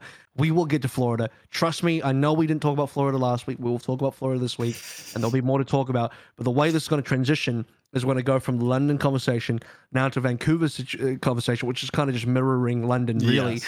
and then we're going to get into what we talked about, like sneaking a position into the play-ins for the end of the year, and the fact that Florida probably are the team that might not get in. But before we get to Florida, Vancouver, real quick, um, I mean they're about as doomed as London at this stage, and I'm looking over towards future matchups for Vancouver. We've already established that in Summer Showdown probably not going to happen for them. Nothing's likely going to change. Uh, and then looking forward, Countdown Cup, they have Boston, Washington, San Francisco, and then finally London. Now, uh, even like a week Washington and a week Boston are probably even out of reach there. San Francisco, a week San Francisco is way out of reach for Vancouver, which Mm. literally means Vancouver can't finally get a win until they go against London. And one of those teams probably goes 0 and 16 next to the Valiant. So we're going to have two 0 and 16 teams, one in each region here, which is kind of wild. Uh, and I mean, the only thing Vancouver have won so far is that Lynx have won their custom pizza contest, and that's about it. And I they haven't gotten their breadsticks yet, right? I still don't think they've won no their breadsticks. breadsticks. So, Nope. you know, we'll see. There's a whole bingo card now. There's a bingo card meta. It feels At like least it's being social established. media team's on fire. Like, at least they're making the best of that. I guess. the one thing going good for them is their social media and how, what this entire breadsticks meme has been the biggest W for the Vancouver Titans because they, they're sure as hell not winning the game. It- yeah, it's it's No. not a W on the scorecards. It's just you know the, the I think it's the Pizza Hut sponsorship. I think they're getting mileage out of this, much like the uh, the cheese at you know Mind Crunch. You know after that debacle with the stream and whatnot. You know it's it's kind of memeified itself, and now you know they're they're running with it. notes. They're running with it. Is gotta- They need a social media meme as well to keep the smiles going. Yeah. it's tragic. I, I what do you do? It's it's one of those things that's just like I think I think Esca you had talked about like the correlation between like money like projected money spent versus like average results. Like you can pay for wins. It is a thing you can do. You you you almost did it and but you know we won't mention that team rest in peace. Um Ah, I- I- you have success Am I- stories like Boston. Am I on the loop here? Runaway. It's just Oh, It's right, like- right, right. yeah. Like, You, you did is pay that for what it. you but- wanted, I thought, you, dude? I thought you were saying got to pay off a team to lose on purpose. I was Oh, like, oh, I- no, I'm just kidding. No, but What were you saying? I'm Esca? not is, is this that. what the ownership group wanted? Because that's what you're getting. Like, it's I hope so. If that's not what they wanted, then somebody's out of a job soon because this is not good. Uh i don't know like none no nothing that they've done like it's just like so sad especially because it, i Mhm. think it feels worse because that we have so many more good teams right like Yeah. like a team like boston for instance last season with a similar effort would have probably been like in in gladiators position or something like like top top five something top six team uh sure. And now You're saying the like- roster this year? no, I'm I'm I'm saying the effort that you put in. Um, for okay. like you know, Boston Uprising like has Yeah. signed pretty good players, has Uh-huh. more budget now, scrims a ton. Like that. Huck's that's a genius, though. He bought the dip. He bought the dip with his like money he made selling off other players. I mean, yeah. If that was the goal, then then it's paying off. But uh, I don't know. I mean, it's The they're problem is Vancouver bad, didn't right? buy at all. They didn't buy anything. No, Yeah. they they wasted money. I don't know. Like, do you I don't think you can really hate the season that they've had so far. No, I, you don't blame anybody, but like expectations in the boardroom, like you said, have to be set, right? Like you've you've kind of skimped and scraped. Like, is this what you want? Because this is what you're getting, and it's not really changing. And I don't see a Boston uprising kind of macro strategy, 500 IQ. We're gonna sell players and you know do things to you know make money to you know get to a point where we can actually compete. I I think that's a, fun fact. that literally happened. I think, and For it was a good Sure. bet. Unfortunately, everyone also got a lot better because, like, like let's say let's say this: if twelve man rosters were actually way more, way better in the context of Overwatch than whatever Boston was doing, because like that that would have then expanded or like thinned out sure. the amount of um of talent across many teams. And then Boston would have like been there. I think we over exaggerated how little teams would put in. Yes, we have significantly less players in the league. I think it's like 20% less, if I'm not mistaken. If I'm, uh, something like that. Yeah, so, only getting smaller. and there's also Why? real chance, like, I guess more. it's they're close to like they had a couple of close calls uh, in these games. I I honestly think like they are not that far away from like being a good team. They are currently a decent team, like average team. They're not far away from being a good team, right? Like making it Yeah. into uh into like stage playoffs based on the strength of schedule uh, every once in a while. Probably, uh, I mean, if we look at the track record here, right? Like they have to play Houston and Atlanta, uh, which could be tough. They need one out of those probably, even though they have a good map score, so they they might just slide in based on map score. So it's likely that they will actually make plans. Will they, or like first, like lower seed for uh, Yeah, yeah. Summer Showdown? Will they go farther? That's the problem where they probably like they they are unlikely to ever go to Hawaii. But We'll have to see. I I'm not gonna rule out the possibility. I know that Only two uh, NA teams can go to Hawaii. It's that's like pretty tough for any team. hundred percent.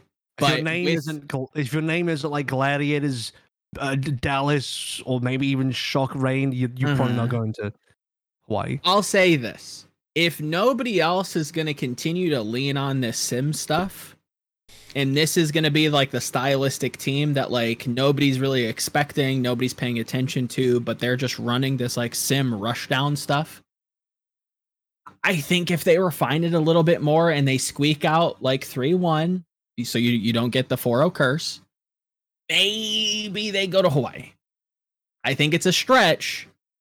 I think I'll I think I have a better read after week 12 just to see what literally all the teams look like.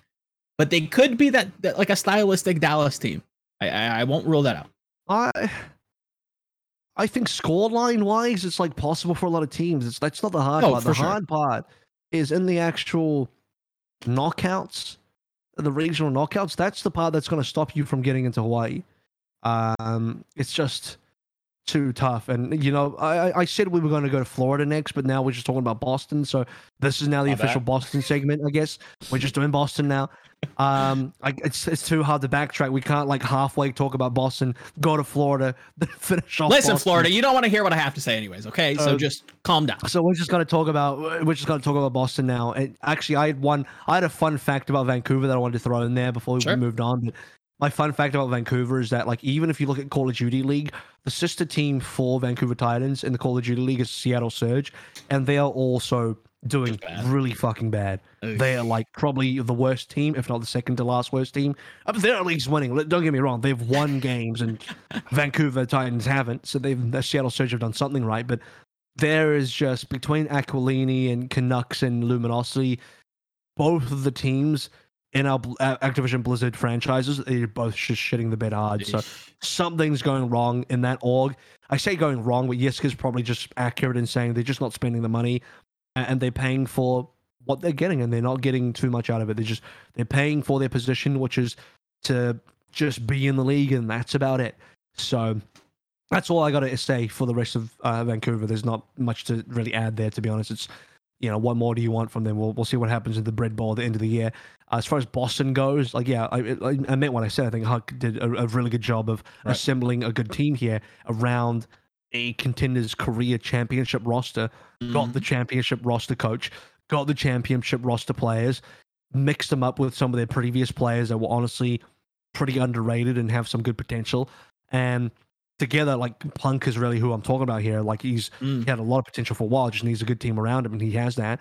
Everyone's like, oh, but Gableshy, Gableshy, Gableshy. I'm like, yo, but Punk actually, yeah, Punk take played look at out of Punk. his fucking Um, mind. Yeah. Exact- And people underrate Punk hard. Oof. Heavy. I'm like the Punk of casting, like just underrated so There damn we hard. go. I said it was Elsa, no, Punk is way more underrated than Elsa. Okay, so I'm But changing yes. my mind. I'm changing my mind. I'm the punk of casting. Uh, I'm also a bit of a punk in, in the sense of uh, what that means as well. I'm not really actually. It doesn't really hold. Uh, You're, but yeah, just like, grabbing any kind of Boston- ties. Boston, I think, are like a Boston are like Paris, except our expectations, where Boston should be a middle of the table team. Yeah. Whereas we're way more impressed by Paris being in the same position as Boston, a- at least from a feel perspective, because we expect most people, everyone pretty much expect them to be way lower. Mm. But um, Boston are about. No one's excited about. Oh, yeah, maybe you could be somewhat excited about Boston's results, considering where they were last year. This is way better than where they were Yeah. last year. Although they were Yeah. so low last year that it, like anything is way better than that. So, I mean, yeah, Boston are about where they should be. Is That- basically what I'm saying. That's the like what Boston did this season is what you want out of these trash teams at the bottom next year. Right? Mhm. Like you want a little bit more Yeah, spending. You want a little bit more structure towards like being competitive in that regard. Like Yep. I wouldn't even count let me think about this. If I would count London towards that. Because they had reason to believe that their British Hurricane stuff would probably work to some decent degree, right? And Sure. they they They also invested extraneous- in an academy team, which is an expenditure that has to be counted towards whatever they're doing. And they have done like they only cashed in like basically you would have to count the entire salary of the British Hurricane from last year towards that, maybe even before that. Um, so I'm not sure if I would count them towards like the teams that don't really try, right? Mm. Like like um They most certainly try for sure. and They're they're once invested in this again, so I don't get thrown into the the customer bag. I'm saying from an organizational standpoint, not from the yes, player business wise. Right. Yes. Um, so yeah, like I, I think generally speaking, the criticism that Boston had that they always like are cheaping out on players and whatnot, and aren't really c- constructing teams to be super competitive. They beat that in uh, that image in season one. Then the market got more efficient. That thing couldn't lo- no longer work.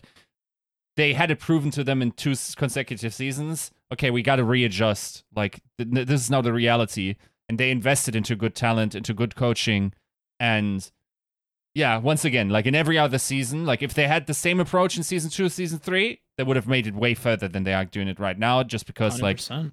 everyone's uh, competing big um for the for the Yeah. big uh age I think that scales to be honest.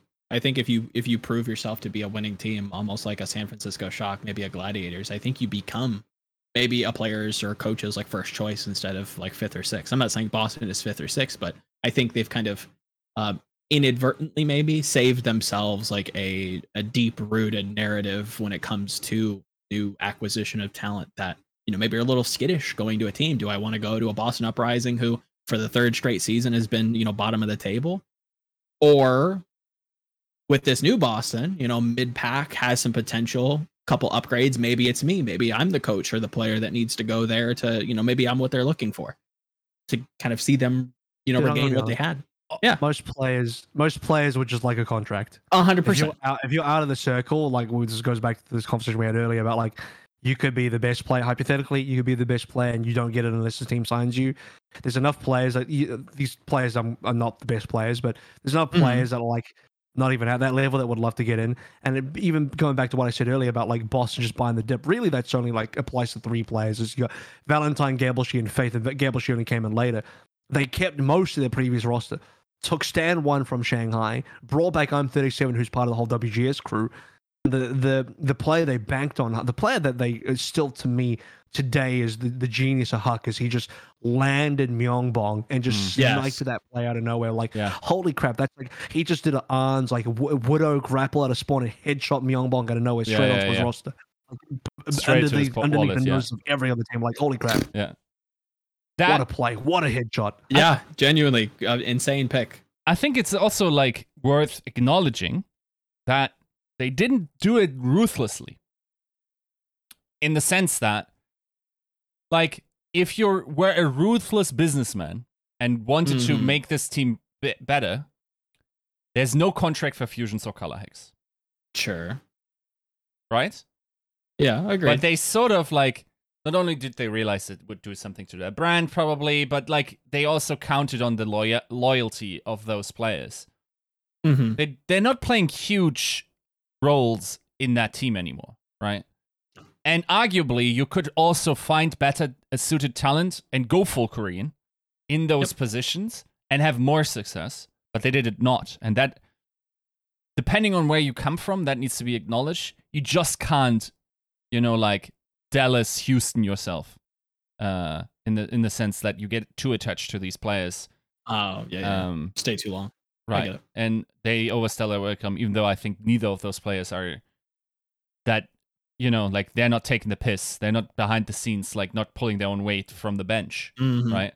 So that, that in that sense, it's not the same. They must provide value right. somehow. I don't know exactly where or how. Obviously, Colourhex played, but yeah, they they have to be doing something for this team, and you know, shout you know credit to them. Um, I guess my last comment for Boston, um, in, in kind of wrapping back to what you had mentioned a couple episodes ago, um, I am 37. Boy, howdy, this kid. I, I was I was definitely holding out hope. Um, and, and you're right. This kid is playing phenomenal. I Yeah. think his spacing la- last week was was insane. Um, mechanically, he was there, and if he can continue to do that, Boston's scary. That's not a team you can just write off. He's one of the he's one of the players that came through from contenders. Was that good in contenders and remained that good? So he. I'm up. just so jaded from from his Overwatch League stint, and I know that's unreal. probably a lot of like the team stuff, but I was just you so might just blame that on Toronto. It's fine. yeah, I, also I mean, at this point, you kind of have to. That and he also like let's not forget he got into Toronto like being on a tier three team Super like a week yeah. beforehand, right? So maybe he didn't have time to develop, but but coming back from that so like that's that's kind Yeah. of what this the surprising thing is is like jumping from tier three to like i think they they called him like the unofficial commissioner of the league right Yeah. and like being on that stage and just underperforming that hard then going back to contenders and then like making the loop back and Yeah. being genuinely good Yeah. that's not normal No, That no, is no. that is a special case No, that's it's legitimately a fearless level story, and fearless Yes. was a way better player for Shanghai Dragons in Mhm. season one than Imes thirty seven was for Toronto. Uh, in Agreed. season two, he does not get enough credit for that story So that's a turnaround. Like, if if Boston was more successful, that would be one of the guiding uh, narratives in Mhm. the Overwatch League for sure. Z's, right? who knows summer summer's uh when when things get cursed So we just spent like uh, a long time in Boston. Uh, we do need to get to florida that's it's fine. We Do you need know to get to half Florida Citislaw? before we- To- oh, everything everything always takes three How long's times as long as tangent you gonna think. Be, Skip? Give me a time. How long this tangent is going to be? yeah right Just saying. Go on then. Uh, uh, or we could talk about Toronto because if we were to brought up Toronto, this is the problem. I want to talk about Florida, but we keep bringing up other teams, and we're just never. We're just baiting. Uh, we're just baiting Florida the entire time. Well, let, let's Well, then- let's let's put and the then at the Florida end of the show, mayhem. I'll be like, "I'm sorry, we just ran out of time. We're not going to get to talk about Florida today." So Toronto, um, aspires Uh-huh. had had his contract extended through, which is probably that's no one surprised by that. He's really playing been very well. playing super well for the team. He's actually jumping on Trace. I don't know what his hero pool is, but he's on Tracer now. So they're just putting him on next to Jecse Sombra. I and if anyone's going to play, if any team was going to go Sombra when Sombra's available, Yeah. I suppose it would be Toronto Yeah. for the bag of Jecse. 100. percent Um, and now Toronto have got wins over Florida. And I swear Florida will be next because we're going to transition from the Toronto win versus Florida to actually talking about Florida in depth. But one of the wins, super impressive. That was one of the 3 2 wins as well after Florida went up 2 1. And then Toronto took down 3 0 Vancouver. Like, that's not really worth talking about. Yeah, they 3 0 Vancouver. So does everybody. It's fine. But Toronto, um, I mean, is is this Jecse Aspire lineup going to be going to be good enough to get them forward, to get them further? it's tough when you look at their schedule. You've got Glads, who we've just kind of sung the praises of not too long ago, um, and then Dallas, who, when you look at what's being played, doesn't strike me as a team that's going to be underperforming by any stretch. Um, still has you know their wheelhouse to play into. I, I, would be very shocked to see Dallas flounder. Um, so while Toronto did you know play close, uh, a, a bizarre Florida, a team that kind of feels like they're doing a lot, and, and none of it is good, I guess. I think they had a specific um, Junkertown uh, Wrecking Ball composition that seemed to kind of find a lot of value, but OGE is not getting a ton of space created. He's he's dying early. harder towards Toronto in this conversation than Florida, at least for now. It's, uh, sure, it's yeah, we do need to be talking about Toronto. That's true. We need to make sure we get Toronto, otherwise, otherwise we're just gonna we're gonna get out of order again. But basically, so what you're saying is, in terms of schedule wise, Yeah. Toronto probably go two and two here after losing to Gladiators and I would say so. Yes. and then they become a 2-2 team that relies on tiebreakers, probably makes it to knockouts in sixth seed or something like that. Um, of, they might actually be in, in a weird place with Boston as well, because Boston is probably another 2-2 team Mm, uh, based on schedule. So there's definitely some stuff going on there where 2-2 teams are going to have to rely on this. So map score is going to be important. The fact that Boston have had clean wins, that Boston 3-0 versus Florida is really important, I think, as far as tiebreakers goes, because Toronto beat Florida 3-2. So this is how everything's going to tie back to Florida second as well. So just that score difference, I think, pushes Boston ahead if we're going to go towards the 2-2 tiebreaker narrative here for Yeah. getting that sixth seed or fifth or sixth seed into the knockouts. and it's tough like when you look at the team that toronto has right you have aspire coming in playing very well um, you can't take that away from him but is that the team you're going to place your bet on? You know the team that has the emergency substitute has to integrate him in thus far has looked good. But are you going to bet on that team over a team like a boston over a team maybe like if a mayhem you know turns it around? Maybe if a you know justice kind of gets rolling in week two right? Like showdown or what's what's the yeah, for What- for summer, for summer, is that the team you're willing to kind of place your money on and say, ah, yes, the team with the emergency sub, to be fair, playing well. Um, is that going to be consistent enough throughout these next, you know, three weeks? If they take maps off Gladiators and Dallas, they might rescue their scoreline and map differential to Maybe. beat Boston. Sure, We and gotta that's, assume that's Boston tough. lose to Houston, Atlanta, here. and if Boston beat either one of those teams, They're in, yeah, just they're they're out of reach. Yeah, So, agreed. um, it's still, it's like I think we said this last show. It's just Toronto's just like kind of milk toasty. It's kind of boring. Like, yeah, they have good players. Heesu's definitely performing, probably one of the better Sombras in NA for sure. I- can It's I be just- honest? I I don't think Sombra's it. I don't think Sombra's going to be the defining hero of this this No, I- meta. Don't think for so either. Showdown. To- But they're going to try and force it. Sombra feels like the oh well she's unbanned. Oh, we have a good Sombra player. Oh, Mhm. let's Yeah. give Sombra a go. Like that's Sure. what it feels like right now. And yeah, other teams have played Sombra too. So I'm not saying this is a Toronto only thing, but like to me, I don't think Sombra survives until Hawaii. To me, Sombra gets cut from cut, cut out from the meta, or like becomes a very minor part of the meta by the time we get to Hawaii. So all the teams going hard on Sombra now. I really hope this doesn't come to like uh, biting me in the ass later, like a month down the line, we're in Hawaii and everyone's playing Sombra. I'm like, fuck. But right now, to me, uh, my gut feeling is that Sombra is not going to make the agree. cut in Hawaii. I think if anything, I think we could all agree that it's if if it does, it's probably map dependent, where it's like a Gibraltar, where it's you know something that you have to force, you you have to force like a Winston based composition that you want like a dive buddy to go into, and if the meta does kind of settle out into something that is a little bit more rush, a little bit more Rein centric, it could be okay, but it's not something that you're going to see, you know, win a title. That- could be wrong, but it just doesn't seem Yeah. likely.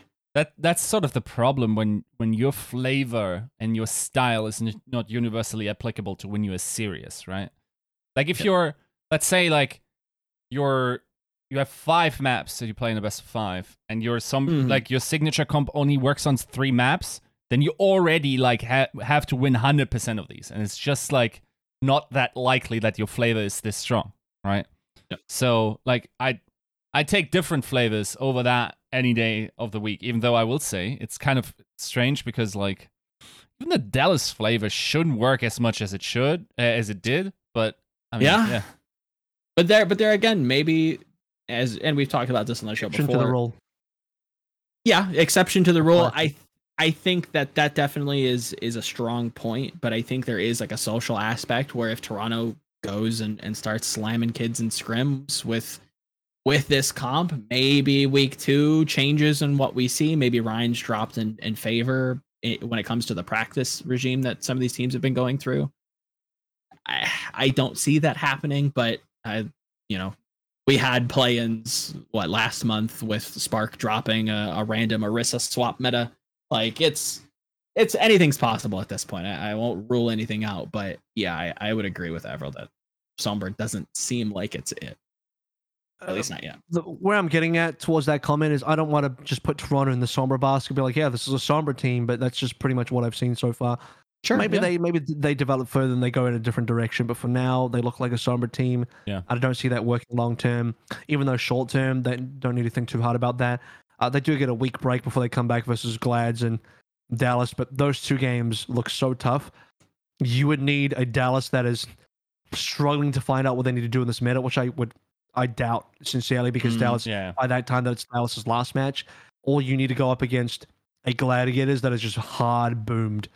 Um, and that's Gladiators' first game back as well after their week break. So Yeah. yeah. maybe the Glads game wasn't within reach, but they would need to have a Big real stars align kind of situation there. Um, Mm. I don't have too much to add on Toronto's side except to say that this is a team. The expectation for this team is to basically go two and two and try and snipe a spot in the in the top six somewhere, either as number six or number five, or probably as number six, and then unlikely to go to Hawaii, which is probably the story of Toronto for the en- entire season. But um, I I think this is another solid mid-table team that is next to the likes of now Paris and you know teams like Just- Boston as well, and that's Mhm. yeah, and that's where they are. Agreed. Um, so finally, we'll get to Florida now because Florida have a very interesting situation going on. They have had a five match loss streak for a team that's been to Hawaii. They are losing really hard right now. Some of the games are close. Like, yeah, they had that two and three loss versus Toronto, but then they got 0 and 3 by Boston. I think that's the one that is more shocking. And okay, Kings Row was a draw, so let's remember there was mm. a draw in there as well. Can't discount that.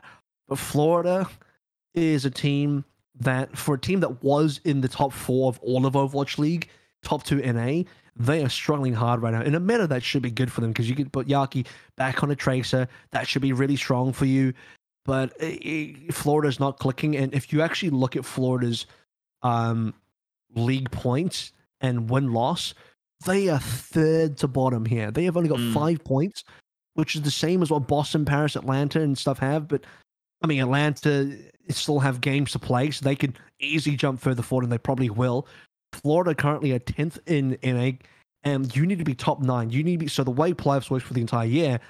One, two, three, top three in NA go straight to the playoffs. Four, five, six, seven, eight, nine. So between four and nine go to play-ins. 10, 11, 12 are eliminated. They don't get to play playoffs at all. So one of these teams that are not London and not Vancouver are gonna be that tenth team. And I think preseason everyone's like, yeah, it's probably Paris, but now it's like, no, it's probably not Paris. So hmm. who's it gonna be? And strangely, Florida, one of our one of our Hawaii teams, is in the crosshairs of being the tenth best team in North America and not even making play-ins. Gentlemen, Yeah, that would be tragic, uh, to say the least. Uh, a team that has performed um, extremely well in, in some circumstances, but when you actually look, like you said, it's they're getting they're getting close to being a bubble team. Um, when it comes to their week in general, this is where I do kind of give credit to Boston, or maybe just the the schedule in general. Um, in defense of Florida, when you have a team like Toronto who for as much as we paint them as a Sombra team, I think it's a fair assumption to paint them as a dive team. Right? They're they're Yeah, very that's- much that's just wider broad uh, stroke. I think that if you if you look at it that way, where you, you have to prepare for a strict dive team, which definitely feels comfortable for you, much closer game, that's really cool. But then you have to prepare against Boston, who, with hindsight now, we can look at and say plays a very bizarre style. Plays a style that you really don't have too many other teams as of right now to kind of look at and and try to reverse engineer. Not too many teams are running just like straight brawl sim TP rushdown stuff um, on maps that you don't traditionally see it. It, it. That's a tough game. I think that that style just mismatched with them.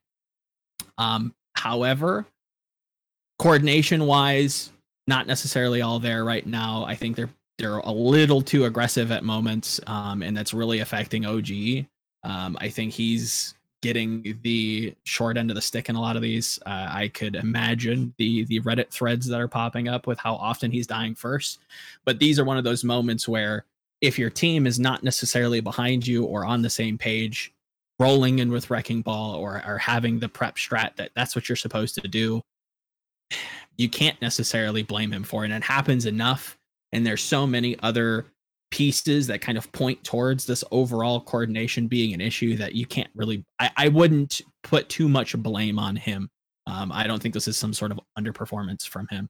I think it's just this schedule being a little wonky.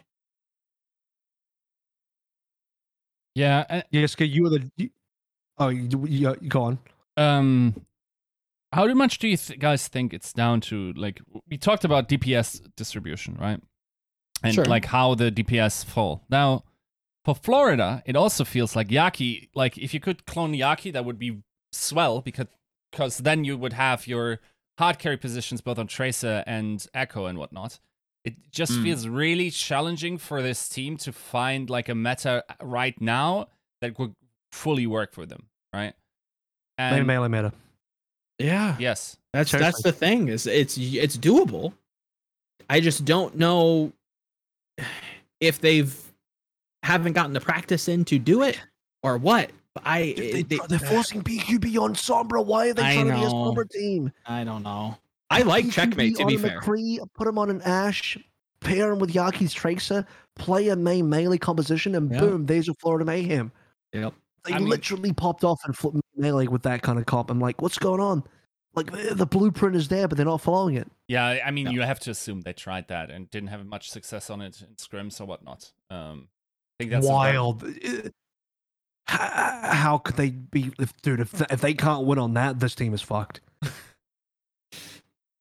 like if yeah. you can't, if the horse that got you to Hawaii is like unrideable now, I don't know, man. Like, GG. What was actually done. the horse like, that got you to Hawaii, though? Like, what what was what's the opposition? Do you guys remember? Eric, can you uh, maybe bring that up because like in my mind it's like it's not even that uh maybe in hindsight we now have to sort of reevaluate their run anyway and once they were in Hawaii, I mean, they also didn't get a bonus victory like like it's um, no, but they they were playing some steep competition. They played Shanghai first in the tournament, and then they played Shanghai again. Right, like that's that's no easy feat. So uh, they did beat up on the Justice, who looked like they were a shoe in to make it um, showcase that they could play the rush and like that's the them. one team that's the one yeah. match was like oh wow beating justice was yeah. like a good year because justice was 4-0 mm-hmm. but right but like if you look yeah if you look at like atlanta wasn't kicking in yet they they were really sure. slow Paris wasn't sure. kicking in yet Paris wasn't Agreed, kicking yeah, in. Paris they had they Titans. Got a freebie versus Vancouver. So this is a pretty easy qualification. Like they expectedly lost 0 3 against Shock, right? Like nobody thought much of it. And then I mean, Defiant beating those in the knockout stages, hmm, right? And then even the justice situation, like now in hindsight, like this this schedule doesn't look that sick, you know. To be fair though, that justice victory was of a different caliber of justice than they are now, right? Like, yeah. But yeah, like maybe you need to reevaluate that situation and how successful they were at the start of the season, even though it's a little mm. bit revisionist, and maybe that's also not the way you th- should be thinking about this but i don't know like i'm not a i'm not sure like where this goes because like the rest of their schedule is actually pretty challenging there's no freebie oh, yeah. in yeah. there like no, they, they, might they gotta work for it if we if we look at this like Dallas Fuel, they gotta okay. work. For that's a good understatement. Mm-hmm. You, you you can get get justice right. Atlanta hard, uprising hard, outlaws hard even though I think like Outlaws might have like, you know, like the, those three. There's a possibility that like if you get in there, that's probably based on those victories against those teams, yeah. right? And then you got the Gladiators at the at the end. Maybe you can uh, you can't even make it really to Okay. to any tournament anymore uh, in terms of like summer showdown you're not getting a bonus win there you almost have to really pop off hard in Countdown Cup like you better be paying that algorithm that's banning the for Well, for the last you know the pool, problem right? is Right. the, the problem is that they l- losing to Boston, Toronto, losing to one of them is Yeah, maybe acceptable. Losing to both, that's That's- completely screwed them. That's Because if you look at their history, it's like okay, I get it. Their five match loss streak, by the way, it goes Houston, understandable. Dallas, understandable. Washington came back with a vengeance, pretty understandable as well. They beat London in that in June Joust qualifiers. Like, okay, you you beat up on the winless team. That's like Mm. another freebie almost. Um, then Toronto, Boston beating you here really, first of all, means you're you're out of Summer Showdown. You're just gone because as we examine the schedule, they you have to beat Dallas, Washington. You probably beat maybe Washington on a good day, but I just don't see Dallas losing.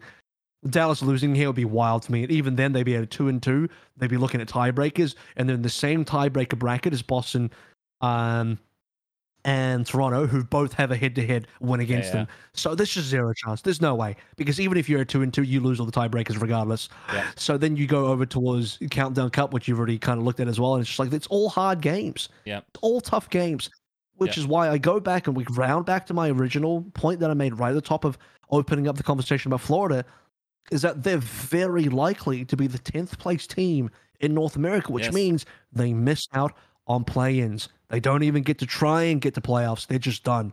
They're finished. Yeah.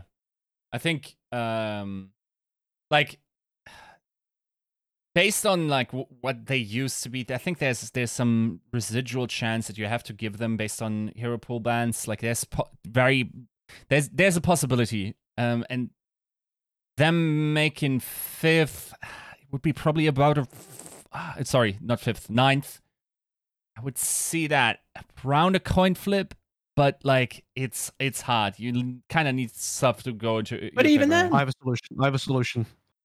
Well, they must three one. They must three one in Countdown Cup. yes, Okay. Yeah. Atlanta, Atlanta, Boston must beat those teams. No questions asked. Yeah. Florida must win those teams. Uh, Houston Gladiators, they can only afford to lose to one of them. The reason why I say three one is like they need another. They need uh, something like that kind of scoreline to keep them alive. But also, if they get another shot at Hawaii, obviously any team that gets a shot at Hawaii is going to have a great chance at points. But if they go 0-4 here, it's gross to think they would go 0 and 4 here. Um, but let's say they go three and one here. So what's their current score line? Um, Florida are what again? They, currently uh, minus four, they're two and they're six. So four max. and six. Let's say they go one and one here. So they're five and seven, and they go three and one. So they're eight and eight. Yeah, eight and eight. Probably yeah, eight and eight gets you into play-ins. I think seven nine. Seven nine get you plans. It, I'm just trying to think like what makes you ninth and what makes you tenth here. Hmm. But if you, but if you if you shit the bed and you just start you continue losing to teams that you otherwise should have beaten, like Boston, and I hate to beat up on Boston here, but it's like that's that's got to be a winnable game for the Florida, and they Yeah. oh three. So I mean, seven nine is Eric saying seven nine is probably enough. Borderline six ten is a no go. Six ten would basically mean they win two more games from here on out and lose everything else. Yeah, that feels like a bit of a no go to me as well. Yeah. Yep, and that's not the team that you know. Even just in, at least in my mind, I won't speak for you guys, but that like when I think of the mayhem, I don't think of them where they kind of are in the standings. It's it's actually kind of surprising that they, They have be the- tenth. yeah. Wild the how they tenth? it it doesn't feel like it. it. It's bizarre to see them at four and six and, and being that low. It's it's shocking. And to to think as we kind of, you know, tease Atlanta a little bit, obviously they're they're four and four. They still have two games to play to kind of catch up. Um I don't see them being all that weak in this meta. yeah, like if it, you, Atlanta get a freebie versus London, probably. So I mean, that's Yeah. that's one in the bank. Exactly, yeah, it, can only be Reign and Uprising that they realistically. Oh, sorry, not uh, Uprising and Eternal that they realistically Hmm. displace, right? And then Eternal has two freebies. Feel what feels like two freebies, like with Titans and uh, London left. So they had seven already, right? Um, and then like the way they're currently playing, I could even see them getting one more somewhere, right? Depends on Sure. the metas that we face. Now for the Hmm. uprising, they also have a Titans match left, right? So it's like, and then they might just like upset someone else. Like they might even win against Paris, I suppose. Like that's also like the direct competitors will give a victory to themselves in some way. So they you're working there. Yeah, like based on the um like the Monte Carlo simulation, I s- assume that Eric did is like a 43% chance, which feels really high. That's based on the the Elo that uh, I think uh, IBM Elo, which still takes the Countdown Cup and uh, sorry, uh, the May Melee into account and whatnot. These, these performances.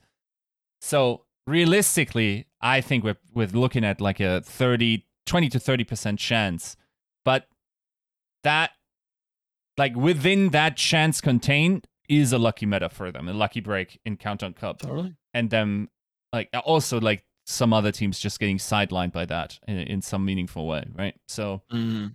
it's rough. Like it's weird. Like I remember like sitting here Yeah. with with my preseason prowl ranking saying like I have the worst ones because I had like both Dallas and Mayhem really low, and those teams went to you know like we're hitting half of those now. It- it- it's and I feel like their most important matches are already behind them. Like you can't lose Yeah. to, to Toronto and Boston. That's just like unforgivable. Yeah, you just can't. You simply can't lose to these teams. As Uh, much as it's it- kind of explainable, yeah, you you can. and it's not just like you know, it's not to speak ill of those teams, and it's not just to. Uh, it, it's part of it is, is that it, it eliminates you from contention at a summer showdown altogether. Yeah. Mm. You know, it's not even just like I mean, I'm sure Boston, yeah, Boston have beaten other teams, and Toronto have beaten other teams. It's not just like one or two. It's the fact that they lose ba- to both back to back means they have zero chance now of actually making the tournament. Even Yeah. if they win the next two games, they don't win the tiebreakers, guys. Fans understand that. It's just not going to happen. Yeah. So, uh, yeah, it's just it's done. It's fucked. Uh, so it's just it's just unlikely. So you need Yeah. Florida to really pop off in Countdown Cup. If you're backing Florida, this team needs to go hard in Countdown Cup and win games they should be winning, and probably win games they are not favored to win. Like Yeah. they need like, if they if they win Houston Gladiators, those are huge games to win. Um, we need to continue though, and yep. there's still Atlanta, Washington. I think we can just lump that together real quick. Um, I was thinking about what do we have time to talk about them or not? Maybe really quickly. Yeah, The- just the more thing is we haven't- speculative. Yeah, it's kind of speculating on their. They play against each other as well, which is their opening game, Mhm. so that's kind of cool. But um, we haven't seen them yet this stage. Mm. Atlanta just come back from Hawaii as well, physically, um, and I can see this being a sort of meta where you know if there's any time for Decay to go off, this is probably the one. I see Washington doing probably quite well on this meta. Washington have Atlanta, then who do they have after that? Florida. Uh, Florida. Florida look like pretty beatable team right now. They have Yeah. London, which is freebie, and then Gladiators, which is maybe going to be really, really tough. So this is maybe a 3 1 at best. Maybe a 2 2 would be pretty accurate for Washington, but I think Washington have a 3 1 ahead of them because I see them beating one of Atlanta Gladiators, probably not both. Yeah. And I see them probably beating Florida, and I see them beating, you know, uh, London pretty heavily. So that's that. We're not going to spe- say too much here, so just maybe a couple comments each on each of the teams. Yeah, they both feel like kind of color leaders, if that makes sense. Where if dive becomes the staple, then I feel like that's a huge boon to Washington. Obviously, having Mag and having Decay to kind of be your your kind of pocket duo, that's fantastic. Um, but if things are a little bit more slower, things are a little bit more Rein, kind of dabbling with Orisa at times, I see Atlanta doing extremely well. So whatever we kind of settle in on, one of these two teams is probably making it to at least play-ins for summer. Yeah. That first match actually might mean a lot. I think that Washington Atlanta game might actually decide it. Yep. Because looking at the Atlanta schedule now, they also got Dallas, which is that's going to be rough. That's tough. They both get London, so Atlanta probably get a, they get a freebie there. Atlanta get a Boston. Now, usually you'd say that's probably free, but Boston look kind of scary. Boston look Mhm. within within uh, upset potential range. But assuming Atlanta, we'll just assume for the sake of assuming that Atlanta beat Boston, okay, that's a two and two record. Um, if they lose to Washington, otherwise a three and one. I think that Washington versus Atlanta game will directly impact who actually has a shot at knockouts and who doesn't. Because if you lose that, you could be a two and two team. If you win that, you you're now a three and one team. So that See- first match for Washington Atlanta is actually the most important one. See, the problem is with this, Evero, with this uh, theory, is that it suggests like that Atlanta doesn't win against Dallas. Now that if you oh, you know what you know what that means. Which other strategical loss would the Fuel employ in order to not go four and zero? You know, so like oh, we're getting to that. see, like Let me speak they're beating language they're beating Mayhem. They're probably beating Toronto, Florida and Uh, then Dallas. are Dallas they losing to to Florida 'cause Houston or like Reign? No, no, no, Dallas can't. Dallas can't afford to lose to Houston because you got that Texas hard battle. There you go. So you know you don't want to do that. Yeah. So um, you're on my wavelength. So, uh, you know, strategically speaking, they have to throw one against Atlanta, right? And it's the first you week as one well. against Florida. I think you throw one Oh. against Florida. You d- in order to help them into uh, into Uh. season play-ins. Oh, maybe, but Florida and Florida no threat. Florida and Summer Showdown no threat. So you throw in a Florida, it doesn't make a difference to them, Oh yeah. and you go three one. See, I've got, dude. I'm the master over this. You can't. I already figured this out. If this happens, I'm I'm, going to be so mad, dude. Like, What that Florida can beat? You, no, no, no, you won't be mad. The Florida fans will be mad because they'll be like, "We can beat Dallas, but we still can't make the tournament." Thanks. Mm. like, yeah. And let's not like we we think of these teams as like these rigid, like they're just going to continue performing like they did in uh June Joust.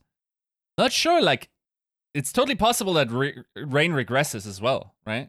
Or that Justice still Ah, can't find the decay button, or yeah, like, I that's the don't big know. question. like if if the outlaws like can continue doing whatever they're doing even though i find like i yes like we like we said like their season Oh, shit, score is a little bit higher uh like than you would assume based on their performance but i, I also think that that sort of idea of that you have in your mind of the outlaws is shaped by them having to fight really hard teams in the qualifying matches Agreed. So Agreed.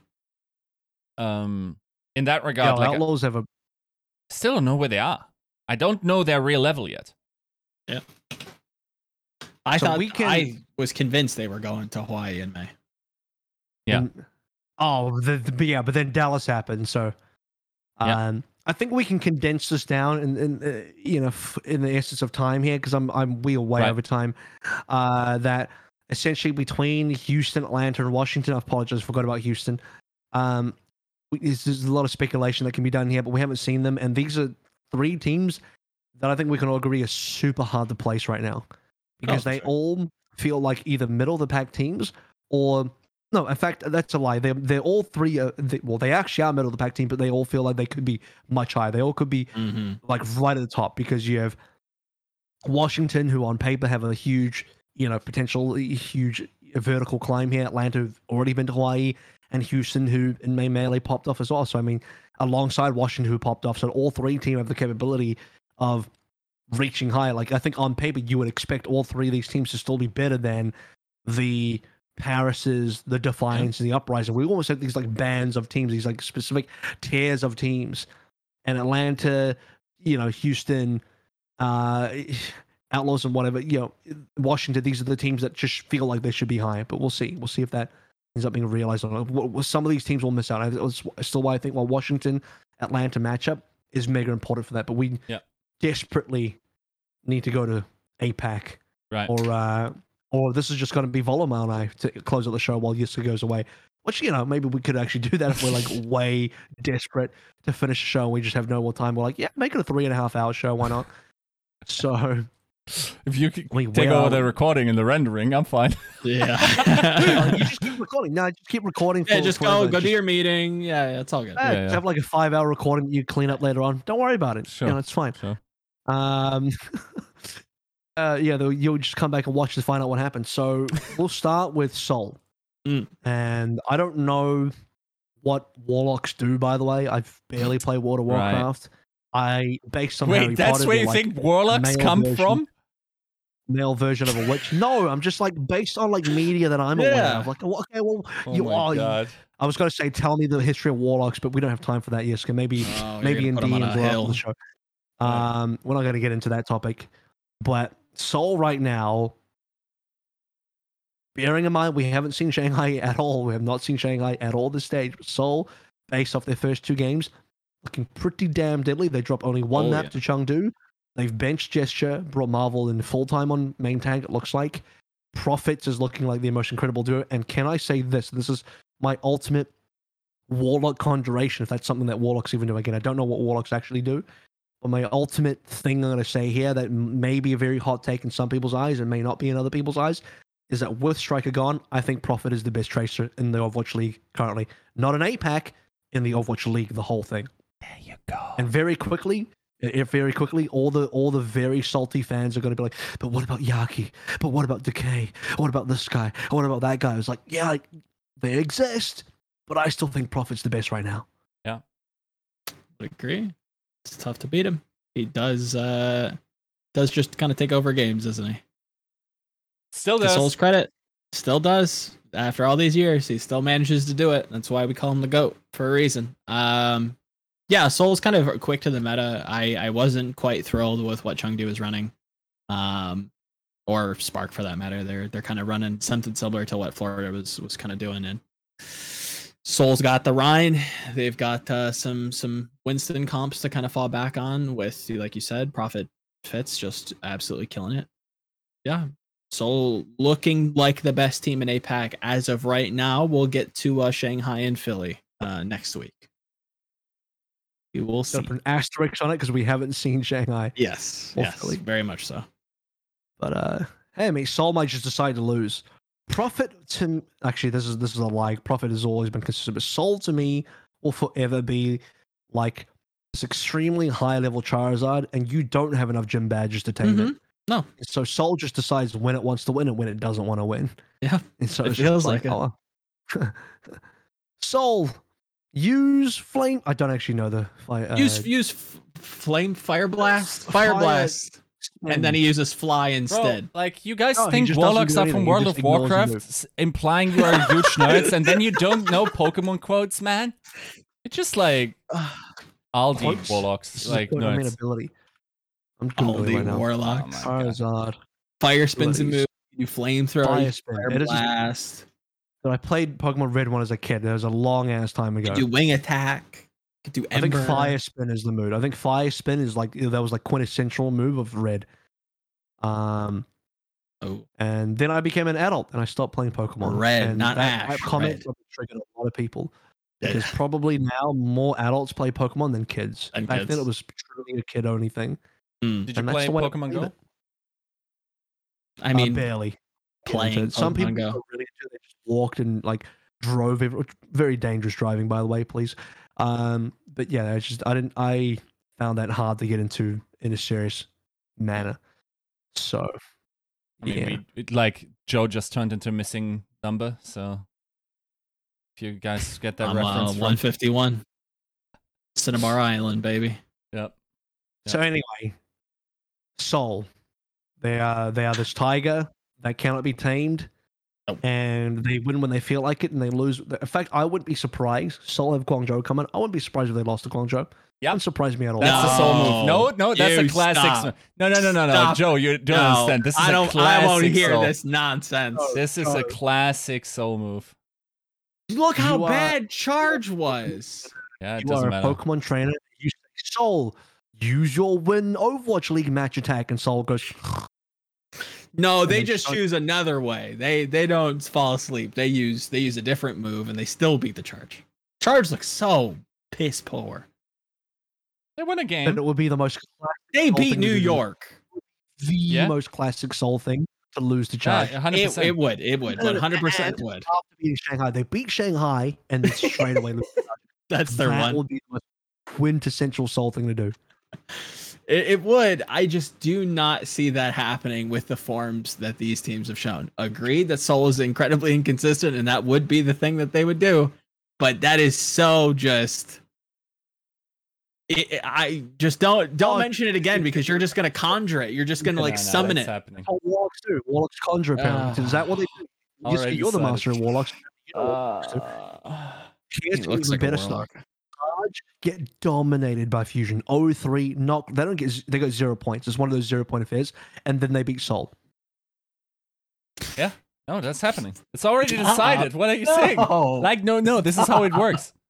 Oh versus Philadelphia, and Oh. then somehow to beat Seoul because Seoul just they don't come out of the Pokeball that day. They simply Oh, stay in the sure. Pokeball. They're like, I can't. It's going to be a decisive 3 1 by Seoul against Shanghai.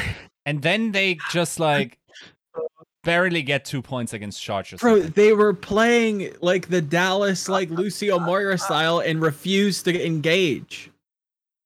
That's the team that beat uh, Seoul. I mean, that's the team that beat New understand New the York, right? last game. Chargers Yeah, New York sucks. in the final game of Summer Showdown, Charge like, oh my god, this is how we beat, this is how we win, and they figured it out on the last day. I hate this so much. I Because don't it is, it if is, This it is does true. make sense, It's the but I can't yeah. stand it. No. I can't stand it. Yeah, no. It makes me Shouldn't be a thing, but that's the thing. Yeah. I, Where's this topic gone? yeah. So Seoul probably make the tournament, even though they will all lose the Yeah. Charge. They make it. Yeah. What- Joe, you are forgetting that you have to strategically lose a match to get through. Can't they just You lose to forgot it? Shanghai? Because Shanghai are a team that you need to beat, and you can't. Do, have you not figured this out? To, to Apparently not. be a team, it's not going to benefit from you doing this. This is why Shanghai has to strategically lose to Valiant. This is why. Uh, team again, somebody has to lose to Florida. Dallas has to lose to Florida because it doesn't help Florida. Losing to Charge doesn't help Charge. Joe, you come on, get with the program here. I've explained just- this many times. It just doesn't compute. why Seoul have to lose. I don't get it. Three I one, don't get it. three one's the magic number. It is. It is. Uh, At this point, I don't know what what kind of trickery is is you know behind 4-0 score lines, but yeah, It will just- be broken this season at this stage. Like, I don't know. I don't care for that at, at all anymore. Like, I don't even Good really team. think it's a gonna- thing. I will squeeze juice out of that meme until it's just blood. no, like, Which which do you prefer? Do you prefer the 4-0 curse or the summer curse? What's the summer curse? Every for June and July in the entire Overwatch League history, there's always been like an upset when it comes to like stage finals. You look at stage Uh, thr- or right. stage four in season one. The upset will be Seoul wins the entire stage, and the other team should have Sure. won, and they got upset by Seoul. Go for it. Yeah. That'll be the Could be. upset. I think it's Philly, but yeah, I think uh, if if that's going to continue like it did in, in stage four, bro. It it could be anybody, but I don't think it's anybody that that, you know we're expecting. It's not Shanghai or Dallas. It's somebody off the books. Could be Seoul. Could be Philly. Could be fucking Paris. I don't know. No, stop. Not charge. Okay. No. He hates us for Uh, this Seoul no. take and then has this like fever dream of a narrative just like, oh yeah, that's just the law of the universe. It happens every third stage in your It happened three years in a row. What do you want me to do? Yeah. Yeah. I Yeah, see a pattern. I speak on it. Charge did win last year, even They though they had Happy and Shu and Nero and all the rest. But just saying, organizational wise, Charge and they're not unknown. Joe, you understand that if you flip a coin three times, the chances of it becoming heads three times in a row is not zero, right? Like, Yeah, and if I wear my pink socks when it happens, I'm just saying maybe I wear those pink oh socks. oh again. my god, this man would have been a witch or something like 50 years ago. oh my god, like he, he like he would have been like forming his own religion and whatnot, like being in the fields uh, at Woodstock, just selling even crazier like worldviews. Speaking of pink, yeah, why don't we move to the the Spark? Right. Since you know you've already kind of you've already kind of you already kind of went there and sparked a little bit. So Spark have dropped Takoyaki, where they parted ways. We assume they, I don't know, like Takoyaki was not for the longest time was stuck in Korea, couldn't go to China. Maybe he can't go to China. Maybe that's the reason. At the end of the day, Spark don't see a good reason to keep somebody on that is going to be on high ping. For some reason, he was having ping issues as well.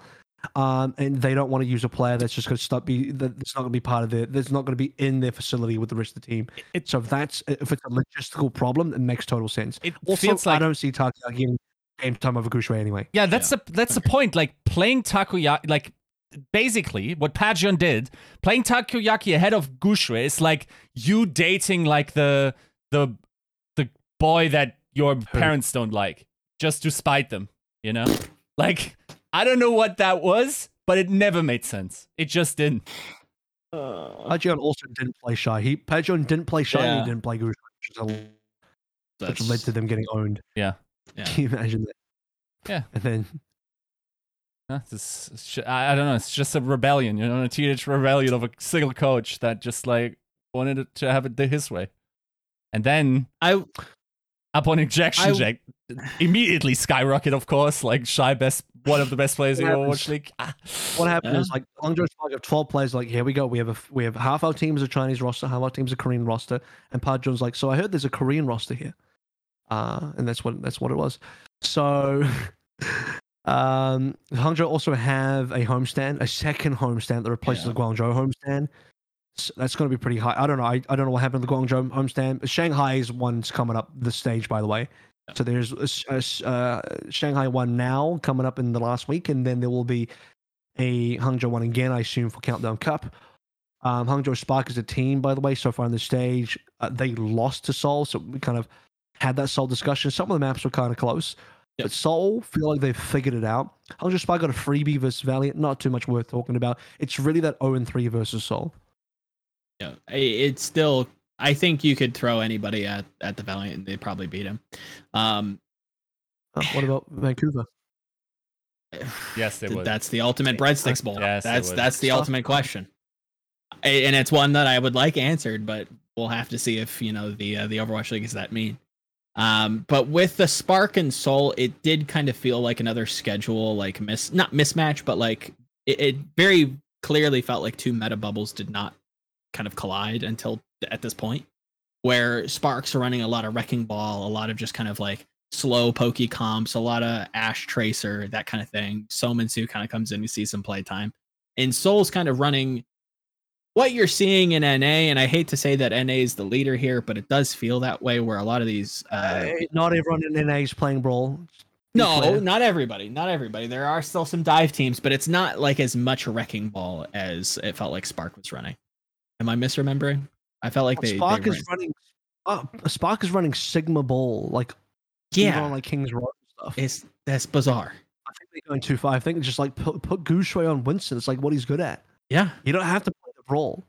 And really, like, I don't even think, yeah, dude, okay, NA is not playing that much brawl either. They're actually No. playing more dive than brawl, I think. But, Eh, but that's the thing. That's if they were to play dive, that would be a whole lot better than them playing wrecking ball and Sigma and Zarya. It, it just it's it's so too. out of left field. Uh, yeah, right, Soma too. God bless him. He played all right, but yeah, it's too much my taste. Yeah. Much. There's a I, I- running joke. this- Of, just the running joke of the Spark that over the over the uh, match they play was that MCD was their best DPS player, which is maybe like, you know, it's funny but probably not accurate, Mm, but it's a little no. funny. I mean, he's he's quietly doing extremely well. I guess not quietly if you pay attention. Um, I think the Spark probably bounce back. I think they they get their stuff together. They're a team that seems to kind of, at least for my money, should be bouncing back against New York and may run Shanghai close. It's it's that's a tough one, especially late Shanghai. Seoul's So, best team in APAC for the stage, and them losing to Seoul's not the worst. true, true. We will see. Yeah. Shanghai is uh, is a big question mark. But yeah, if they lose to Shanghai, it's two and two, and they're out. Two and Yeah. two is usually not good enough to make it.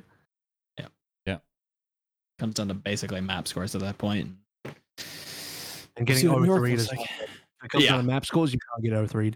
Yeah, you sure. can't afford that. Hmm.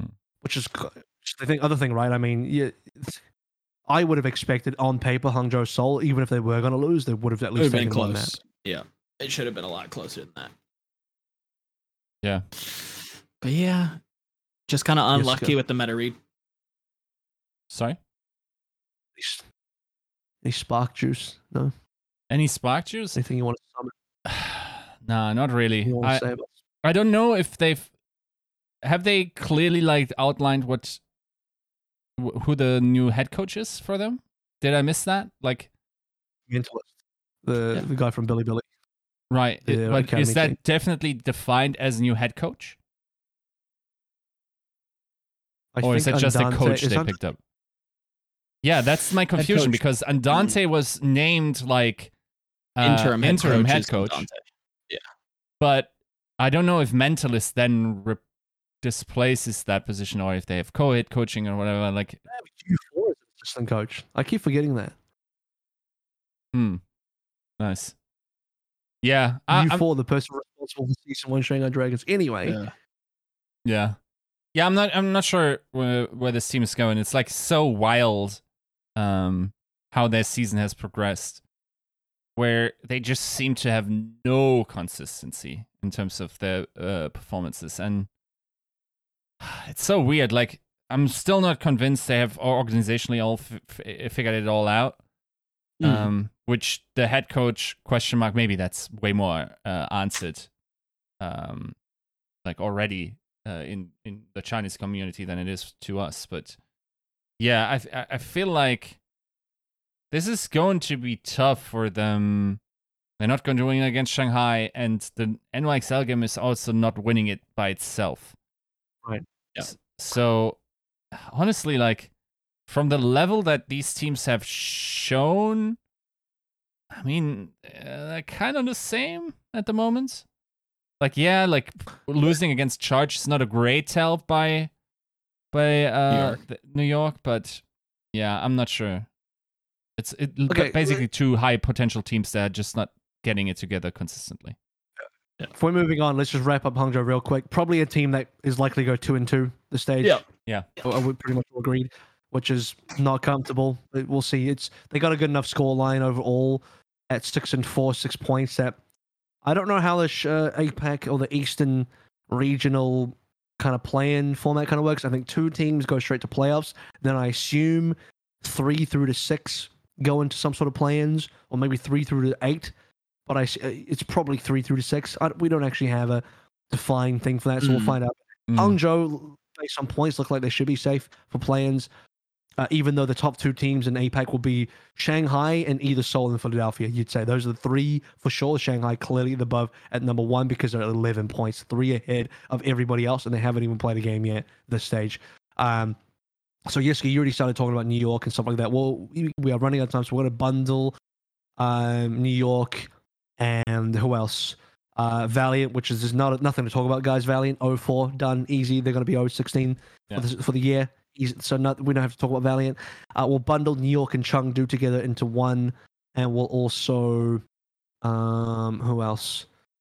Maybe Guangzhou in there. I mean, Joe, you've already talked a little bit about Guangzhou anyway. In Guangzhou, we're just not having. We'll finish off Guangzhou really quickly, and then we'll get into New York, Chengdu. Guangzhou is essentially um, they still have Philadelphia versus and Seoul coming up, so they're doomed.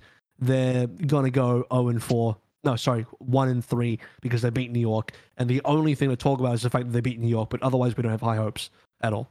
Yeah, their their form as of late has been poor. Um, call it a meta, you know, mismatch. Maybe they got unlucky. It's it's just not good.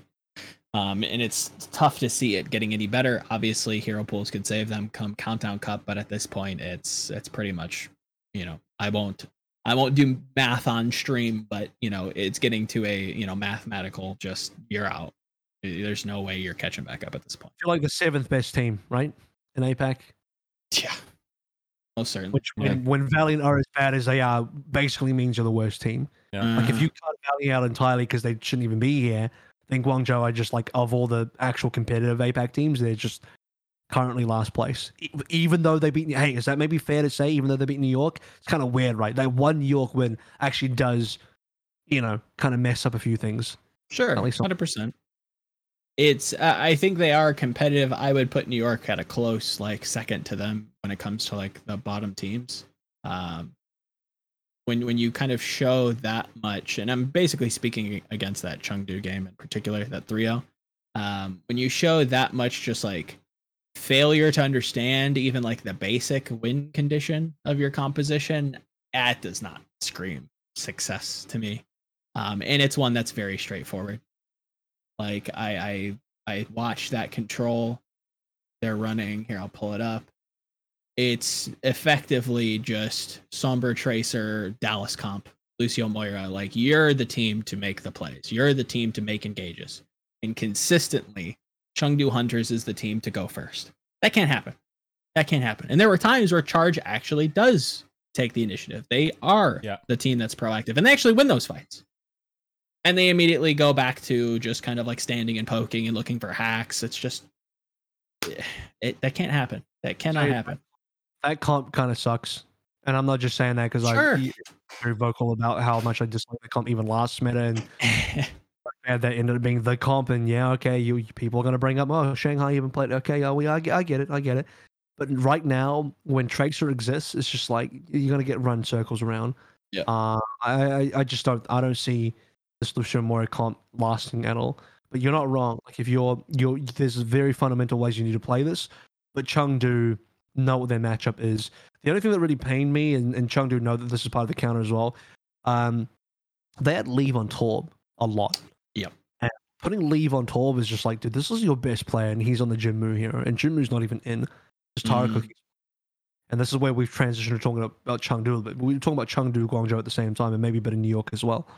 Um, but one of the fundamentals thing things that changed for me between this charge match for Chengdu and the Seoul match for Chengdu is I could very tell, very much tell in the Seoul match versus Chengdu that Chengdu felt the difference in the lack of having leave on Echo because there were certain maps or certain positions on the maps where they're like, "Yo, we need leave on Echo," or leave is like, "I need to be on Echo," and he goes on Echo and it looks great.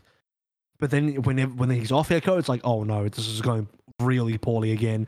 Hmm. His tracer looks very good, but I think he's going to diff by Profit, which, based on the fact that I'm I'm saying that Profit's the number one tracer in the world right now with Striker gone, he Profit is. I'm not saying Profit is as good as Striker was when he left, but I'm saying out of who's remaining, Stri- Profit's the number one. Pretty one. damn close.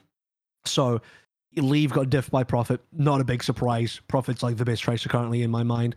Um, and this is the part of where I think it really hurts. that They got rid of Kaneki because Kaneki could have been their tracer guy. Taro Cookie just plays the same hero pool as Jim, Jimmy. So, okay, okay, Chengdu, you've you've gone ahead and cloned Jimmy into another person. How does that help the team? How is that good for Chengdu right now? Like to me, this doesn't improve your hero pools across four DPS. Like I, how do you have? And this is the craziest part that Chengdu to me feels like they have potential hero pool issue in their DPS line, and they have four fucking DPSs, Yeah, yeah, yeah. and that's an issue. What? Yep. It's because two players play the exact same heroes, so you don't actually have four players. You have three, Yep. and then like on those three heroes, you want leave on hit scans anyway. So yeah, Jimmy's gonna come and play some Widowmaker and stuff. But when you have Taro Cookie and Leave together, the whole time I saw that, I'm like, bro, you need to have Leave on McCree, not Taro Cookie, and Taro Cookie needs to be on the bench right now. J- just no no impact. If there's anybody that's really going to get diffed, it's going to be like whoever stands next to leave. Not only just getting diffed in hero pools, but like Fitz versus Taro Cookie. Who are you taking every day of the week? Oh, it's not even. It's not a question. Even Jimmy, like I think Jimmy's probably the better starter. I don't know exactly, you know, maybe it's an integration thing. They want to get him playtime. You know, there's there's reasons that you can kind of explain this away, but boy, did he not have a great just debut. He was just invisible. Just I said last non-existent. week as well. I was like, yeah, Cookie's not going to play this guy. I don't know why they signed him. And then they played him straight away. I'm like, oh no. oh no. He's not even an awful play. He just doesn't have a role on the team. Like he's just there's no reason for him to be on this team. Yeah. Over Kaneki, who actually had uh, to me, Kaneki was like, all right, you got a Reaper guy. All right, you got a Yeah. Tracer guy. What is what is Taro on this team? He's he's Jimmy 2.0. Or maybe not like even it, Yeah. yeah. What's it's a that- wild ride. Do, ex, help me explain or understand why Taro Cookie is there. Is he was he like a standout talent in? Uh, I mean, he was good on Team Chaser, but he's okay on Team Chaser, but he Yeah. got, got hard overshadowed by his 17 year old DPS partner. yeah, a pretty. I don't. I'd, I've not considered Taro Cookie to be one of like the prime prospects in China. I think it's an easy transition for the Chengdu organization because they already own his contract. So like, oh yeah, just put him on the on the actual Chengdu uh, roster. It's easy because they don't have to pay a, a buyout. They don't have to deal with any contractual BS they otherwise would have, except to make sure they're paying him minimum league salaries, etc. Um, but you know.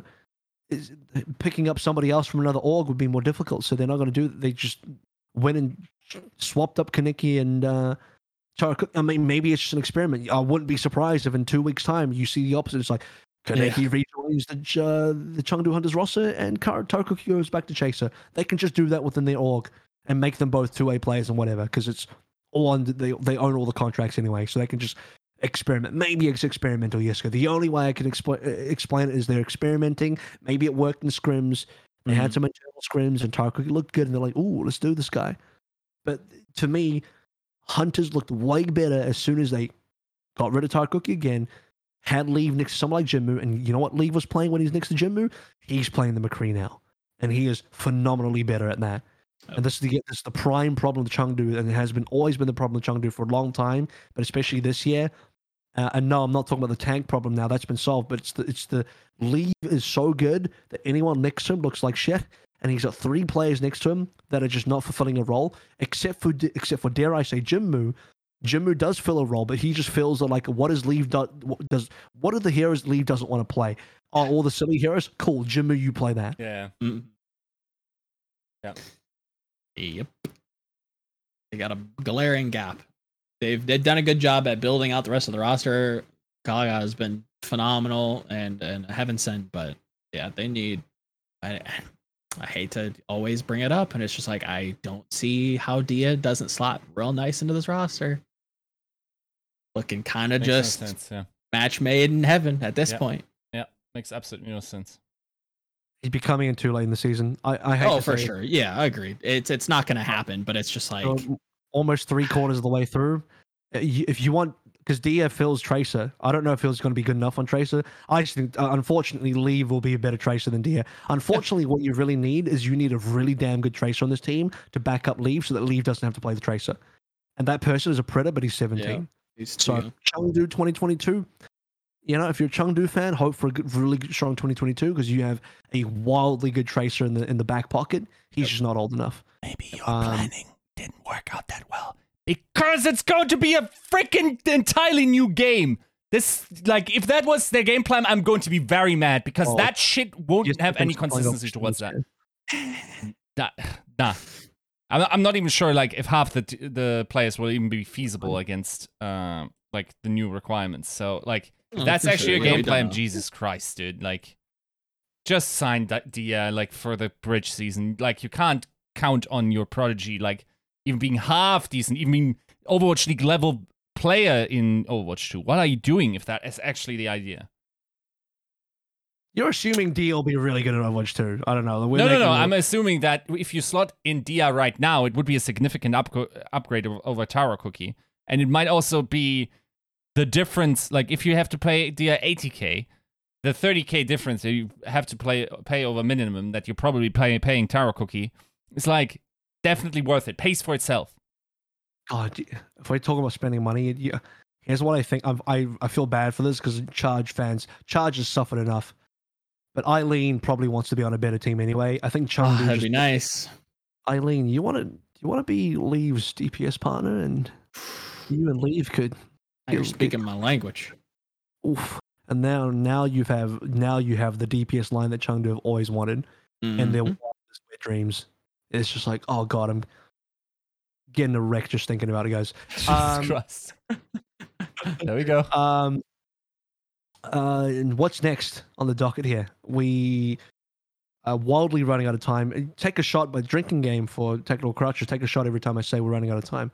Um, as Do we just want to quickly go through the the matches, maybe give a prediction and skedaddle? Yeah, so we've kind of. I feel we should talk about New York a little bit, and then Okay. we can get into how how great we think Philadelphia and Shanghai are going to be, and why Shanghai's matches this weekend are very tough, but also very exciting. Um, but New York. Uh, does, does anyone want to start us off on New York? They had two three versus Guangzhou. Flora Flora looks fantastic. Guangbong's back in. Yeah. But Guangzhou just kind of beat the. I'm, tr- I'm I need a bit of a mind. I'm trying to figure out how they lost that again. It still feels weird. Like I don't even know how the hell That's they such a long game. That's Bunch of like tech difficulties as well. the thing beforehand, like when you were sitting there and like predding the game New York against Guangzhou, you you like that. That's the type of match where you go, "Ah, I must, I must go New York. Like I made the stage and everything. Like they may be on the up and up, but it really doesn't feel like this is exactly the type of bullshit that would be coming in right now. This is exactly the the score line where that would be happening to New York just when you think they finally figured it out. Wild Guangzhou comes along because, like, if they lost to Valiant or something, like that would not be believable uh, screenwriting, right? So they had Yeah. to go to the next most believable Next thing, best thing. which is like a long series against, against Guangzhou, and it's it's still crushing my soul. Like uh, I don't know. Like, there's on the one side, like maybe there's some honeymoon stuff going on. Like, oh yeah, we got you know coaching, blah blah, blah and like uh, we're on check or whatever. And like on the other side, it's just, it's just like with charge, you know. Yeah. Um, Oh, new coach. but like, come on, man! Like, I was ready to jump on the NYXL train. Like, where's the NYXL that we, they that every once Yeah, in a where's while the seems to be Scrimbucks? shub- jumping out? That's one of the biggest hit Thomas scrimbucks. They looked so good versus Charge, and then they lost. Team Even it's dude. one three two, they're like, well, tough game, but hey, you got the win, and you know we got Guangbong in there. Guangbong is looking like the prodigy that he should have been, but no, they lost.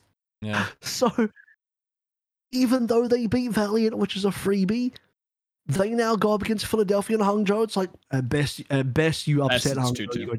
Yeah. So ah, unfortunate New York and, and New York are another team. To be fair, New York are the team that went to Hawaii, gifted by Philadelphia Valley. But this is another team that technically went to Hawaii. That I mean, I don't know. We talk about New York as basically being the team that is either equal to, slightly worse, or slightly better than Charge, right? These are the two teams that hover around six and seven, while the other five teams play between one and five. Let's be fair, Shanghai's usually one, so the other teams play between two and four, while Shanghai sits on their throne. Yep. the APAC mayhem. Yeah, pretty much. Pretty much. Char- just New York. I I don't even know where to start. Like with like picking up picking it apart. It's just yeah. It's just so exhausting. none of it really seems to to gel. Like they have good players. Like I I I I'd probably die in the hill that that Yakpung is a good player, but Yeah. like I've seen him. whatever. Be, Yeah, I know what he's capable of. eh, I don't know. I've seen Guangboon do really well. Eh, JJoNak obviously is JJoNak. Like they have good pieces. It's kind of like Charge in the way that it's just like it doesn't feel much like a team. Is this like a Washington syndrome where, like, on paper, they like, oh, this is some pretty good pieces. You know, like Yakpung is a contenders champion. Guangbun, who's like this mega superstar rookie. JJoNak, who's still pretty good, even though he's got his haters out there that for some reason think he's watched. Um, Flora and Ivy, who are really good. And it's just like, you know, maybe Friday's got a bit of a question mark on them. But people, Sure. most people think Bianca's a bit underrated, but I think Bianca may maybe that's true. Maybe no, maybe that's actually not true. Bianca's a bit, you know, he's actually not playing super well right now, which is where the rumors are that New York are getting a replacement. But I don't know, man. Like Flora, Flora is to me like the player on the team right now, even above JJoNak, that is really pulling the weight of the team. And Yeah. Flora just cannot carry New York hard enough. He's trying so hard. It's that's that's a lot to pull. It just kind of comes into just brawls. It's just constant mid fight, just trading. Nothing seems to like really make a ton of sense. Positioning is kind of just all over the place. I- mean, it sounds entirely general because it kind of is. Like it's it all just needs improvement, and at this point, it's getting towards like Viking funeral territory, where it's like just tear it all down, restart next season. I, I don't know that this is salvageable. Yeah, I mean, I, So it's maybe only- Charge. I'm trying to think back on it as well. Charge is kind of hitting the right cylinders as well, where Eileen's hitting some shots. ChoiHyoBin can Mhm. always carry the team. You know, when Charge really turn it on, you got Krong and Kariv who can who have great histories behind them. It's just like nine times out of ten, Charge don't hit the mark, but the one time out of ten, they happen to beat New York, and New York are like, "What just happened? How, how did that happen?" and said Kariv has great history behind him. I'm just gonna Oh, let that slide. To so saying, All star baby, I missed that. roll star Oh. Kariv. our career. Oh, yeah. I don't know. He's on a he's on a struggling team. I I will I will always die on the hill that players always look worse on a struggling team, which sounds like Oh, an yeah. obvious thing to say. But like most, a lot of people give shit to main tanks, like, oh, this main tank is so bad. But like, the worse your team is, the worse you look as a main tank, and that's true for a lot of positions, mostly main tank. Um, I think the, there's a few positions where you can still stand out on a bad team, and that's usually flex support and all the DPS roles, uh, which is why maybe Kariv gets a little bit extra shit because his position can still technically carry even if you're on a bad team, Yeah. but you don't really see that at Kariv currently, so that's a bit weird. Yeah. Um, finishing off, guys, Shanghai, Philadelphia, still pretty high hopes. If we develop into a brawl meta or into any sort of Rein meta, I see Philadelphia doing super well. Um, but We got some excellent matches ahead, and I will be casting this weekend. I'll be casting all four of the games. That includes Seoul losing to Guangzhou Charge, but also it includes what I think is the APAC El Clasico. Even though the last time I, I really gassed up this game, I was like, this game's gonna be so good. dominated 0 and 3, and I was like, oh, I'm just I feel like I got egg on my face after that. But um, Seoul versus Shanghai to open up, such an excellent game for Shanghai's first match, and then Shanghai play Philadelphia. It's like hard to pick it's tough. which of those two games is going to be a better one. Probably the Philadelphia one, just because you never know what Seoul's going to do. But Shanghai have two banger matches to start the season, to start the uh, stage with. Mhm. And that's scary for them because again, much like a lot of good refinement teams in the past, and I feel like I, I, I can confidently say that Shanghai is is not an innovative team. They're very much like, oh, that's what we're running. Okay, we're gonna get really, really good at that. Um, they need a week, and they don't really get a week.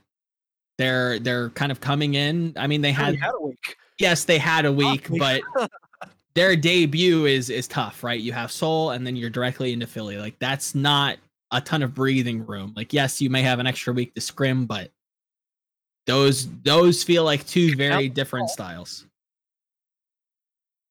You got a week to download Seoul. You saw what Seoul did. That's one thing. True, true. And That, then you that- assume that's Philadelphia run Brawl. In fact, if you just prep for Brawl, you can cover both Seoul and Philly. that's if I don't know. I I'm still like I I think they I think they go one and one. I I have it going Philly's way, and I think they beat. I think Shanghai beats Seoul, but I think it might be tight. Okay. I think Lip Tracer. I think okay, guys. This is where Lip Tracer proves himself, proves it, it himself. Massive. because Lip Tracer was like this anomaly that happened in May Melee. Kind of like seeing a UFO. I was like, did I really see that, or am I is is, is my eye um, is, is is that a weird weather effect? What was that? And Mm. now it's time to get abducted and probed by Lip Tracer. Right now it's time to to really really get into like, okay, this is real. Lip Tracer is actually a for real deal because it's going to get tested against Profit, or it's not for real, and it's just like, well, it's just a fluke. It was just a paper lantern. That's all it was. Just flying.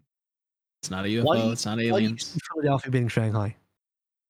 Um, I mean, we kind of talked about it last show, but to quickly kind of run over it, uh, Shanghai early tends to kind of flub matches. I think you could go Seoul beating them. I, I don't think they have a 2 week.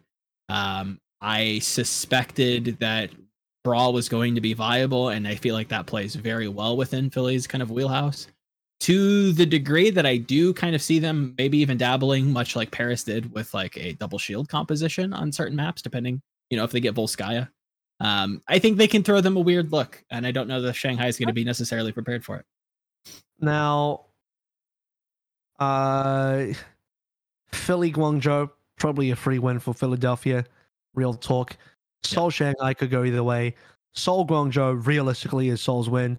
Philadelphia, I hate that I even have to say realistically. It's like it definitely is their win, but you know, three one maybe. Who knows? Shanghai pretty fifty. If you actually think about it, Shanghai have a tough stage. Yeah. They also have Guangzhou Spark. So on paper, they have three of the toughest, the other three toughest teams in the region to play against, and then a freebie versus Valiant. Yep. So if it wasn't for the fact that Shanghai are like the number one team, this would be like all kind of scary. Mm. Uh, but Philadelphia as well, they have Shanghai, Guangzhou into Chengdu, New York. So if they're if they're stable and they don't lose stupid games, we have to remember Philadelphia last stage started 0 Did, 2. yes, they did. Ruined- Just ruined the stage as, as well as losing a map to Valiant, the 0 2 start, which I believe included a loss to New York. yes, that they did Yeah, lose to New. York, which is egregious. That that can't happen. You think is going to be Shanghai? I understand. All right. Yeah, yeah. Okay. Dying on that hill. It's them in Paris. That's the final. Uh, I do think Philly Philadelphia come back with a with a vengeance here. Shockwave's coming in, by the way. Um, Yep. Yeah. Does Shockwave play Tracer for this team? I assume he does. Good. Does he? I mean, we only we haven't got to see him on Philly. To be fair, this is this will be his debut. Um, from the bits that I remember, kind of just an Echo and Pharah Yeah. Oh, Titans Expect boy. Echo, yeah. EQO does. Yeah. Ah, I, I, What's the difference between him and EQO then? I, I think there's probably a little Oh. bit more depth. I think I, I'd probably put my money on Shockwave Tracer, to be honest, because Rascal definitely didn't perform. Players and one hit scan and Carpe. Is that what's going on here? Pretty much. Well, And I. I do like Carpe. I thought Carpe's had a good season thus far. I mean, Yeah, yes, last month is Carpe? Do we think Carpe is going to play Tracer and do we trust him on Tracer? probably not. No. I don't think he'll be playing Tracer. I think he's probably going to be their primary hit scan, and Yep. then it's between Rascal and Shockwave. Yeah. Uh, or or I don't- EQO. I, I s- guess, but What if I, I don't know. Philadelphia completely misread the meta and just play something way out of bounds for them and they become a Sombra team? Then they lose. I don't know. Sombra, they play Sombra ball. They play Sombra ball. they're doing that, then yeah, wrap it up. We, that's a anyone? 04. No, Like, that's not. But that's a hypothetical I choose not to believe in. no, they're probably going to play. They're probably going to play Brawl. I don't think they play the Mei version, so Rascal probably doesn't get to play at all. I Hmm. suspect it'll be a McCree variation with Carpe on that. Yep. Um, they're very good on Brawl. Funny Ashford, like this is a new look for Philadelphia. Mm-hmm. This is full power. All there, like no, it's not. They don't have Poco, but aside True. from that, Yeah. Yeah. like ninety percent power, right? Yeah. Closest So- you're gonna get at this point. Hey, they get to they get to experiment versus charge and then bring it to full bear versus Shanghai. Hopefully. Yeah, I'm not even sure if Poco is such an upgrade over HOTBA. To be honest, I feel like the other Uh. two ones are the bigger ones to me, and it's also the thing Mhm. is, yes, like the deep, Shockwave. Like I said, Shockwave is a game changer. This meta, I'm not sure, because like Yeah, it's tough. it depends on what you want to run, and it's like. Mhm.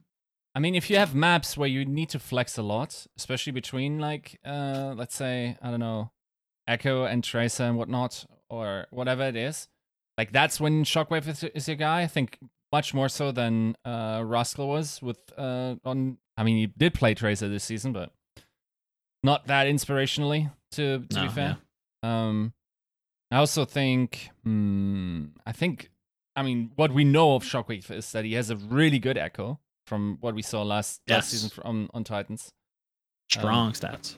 So I, I- I want to see that be put to use in a team that actually is good. I just doubt they're going to get it together this early. Like, yes, it helped them that they had some time to get fine together. Then again, I thought the same uh, for them, like in in May Melee, and then they went for zero. But yeah, Maybe they get a they get the the the honeymoon drip. You know, you just Maybe. drip in the players and get some get some new morale. yeah. Is this team the new Dallas Fuel where they're just a tracer black hole? Like they just it's just a trace the void. Yeah, It's- but I mean, it kind of wraps up. You know, circles back to what we were saying. You don't need like a like world beating tracer. On some maps you might. Like, I True. don't know, man. I agree. When You can't just brawl every map. Okay, at the at the fear of opening up like in a new tangent, but like, when did we stop considering Carpe to be an S tier tracer? When he's kind of stopped playing it. Because He he, did play I- it, I but he can't wasn't like remember. top tier, right? Yeah, yeah. I don't know. Like, it- dude, okay. If he pulls it out versus Lip, uh, there's a few ways. It's okay. Lip would have to show his his middle versus profit, and then in a roundabout way, then Carpe pulls it. I don't know. Like, it's just it's tough in that in that position.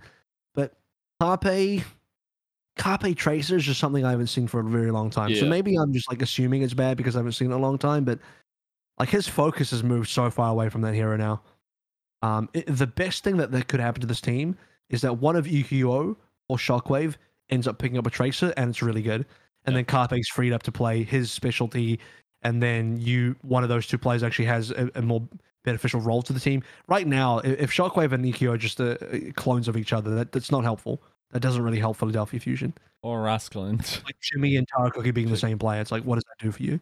I think Rascal's basically like a control bot. I think that's the most likely instance that you're going to see him probably play like a Sym or like a Mei. yeah, it's like he's like in the the um Jinmu bag, right? Pretty much. Sure. Yeah, he's going to be special. Jinmu can even then go Sombra and Pharah and Torb. So maybe Rascal plays the I don't know. Like that's at this stage, EQO and and Shockwave should be able to play pretty much everything Rascal can play. Yep. And the only thing Rascal should be like the like bona Funny fide hero guy. is Mei. Yeah. Yeah. Maybe not even that anymore, but that's his most likely his best Yeah. hero. across the ball. I don't know. Yeah. Agreed. So that's going to be it. Uh, most exciting match for you guys, probably Philadelphia Shanghai. That'd be the one. I'm actually thinking Seoul Shanghai. Yeah, I feel so is Uh, Shanghai. Yeah, with what Seoul showed, I would say Seoul Shanghai for sure. Um, close second, I think. Uh, I mean, that's not going to be exciting. Yeah, I'll say Seoul Shanghai. Yeah. And then NA, to me, just because it's also in a in a live venue, not land, but a live venue is Dallas Mm. Houston for the uh, yeah, Battle for Texas. Yep, that'll be good for you know, just kind of Oh, feeling like normal. week. Sorry. Oh, is it? Next week. Oh, Next week is um got Dallas Mayhem. yeah maybe Or, uh, Paris, San Francisco. Actually, uh, for some reason, I maybe I'm just Mm. buying that too much, Joe. But We will see. We will No, see. See if what? Shock gets it No, together. I said Washington Atlanta was going to be an important match. I'll stick by that. Yeah. Yeah, it's a good one. Yeah, I don't hate that one. Definitely, it'll be it, even if it's like a dud, it'll be good to see two teams that haven't played yet again. Very mm-hmm. stylistically opposed. Atlanta has historically wanted to be slow, and Washington is a very high tempo team that wants to, you know, play Winston and you know get Mag in his wheelhouse. Both are, you know, coming with questions. Does Washington have the decay button? Does Atlanta, you know, have the practice coming from Hawaii? Just you know, not too much, not too long ago. So it's there. There are some questions to be answered for sure. All right. Well, that'll be it then. You, we've got a pretty, uh, you know, sophisticated preview. Well, mostly recap into a bit of preview here as well. In I think our longest episode so far that I've done, I've been a part of. Uh, we definitely went really deep this time, or in terms of at least the amount of time spent. Dude, we must have spent like half an hour on San Francisco to start with. Yeah. That was extreme. Um, but looking forward to matches coming up this week. I'll be casting the APAC side of things, and then next week we'll be back for 182 Tactical Crouch to discuss how our weekend matches went, about how Seoul are now after they played all their matches, and where Shanghai is at, and where Shock and all the rest are. But thanks for hanging out. That subscribe button. Big shout out to our patrons and uh, all our subs and stuff like that. This is Tactical Crouch episode 181 wrapping up. We'll see you next week, same time.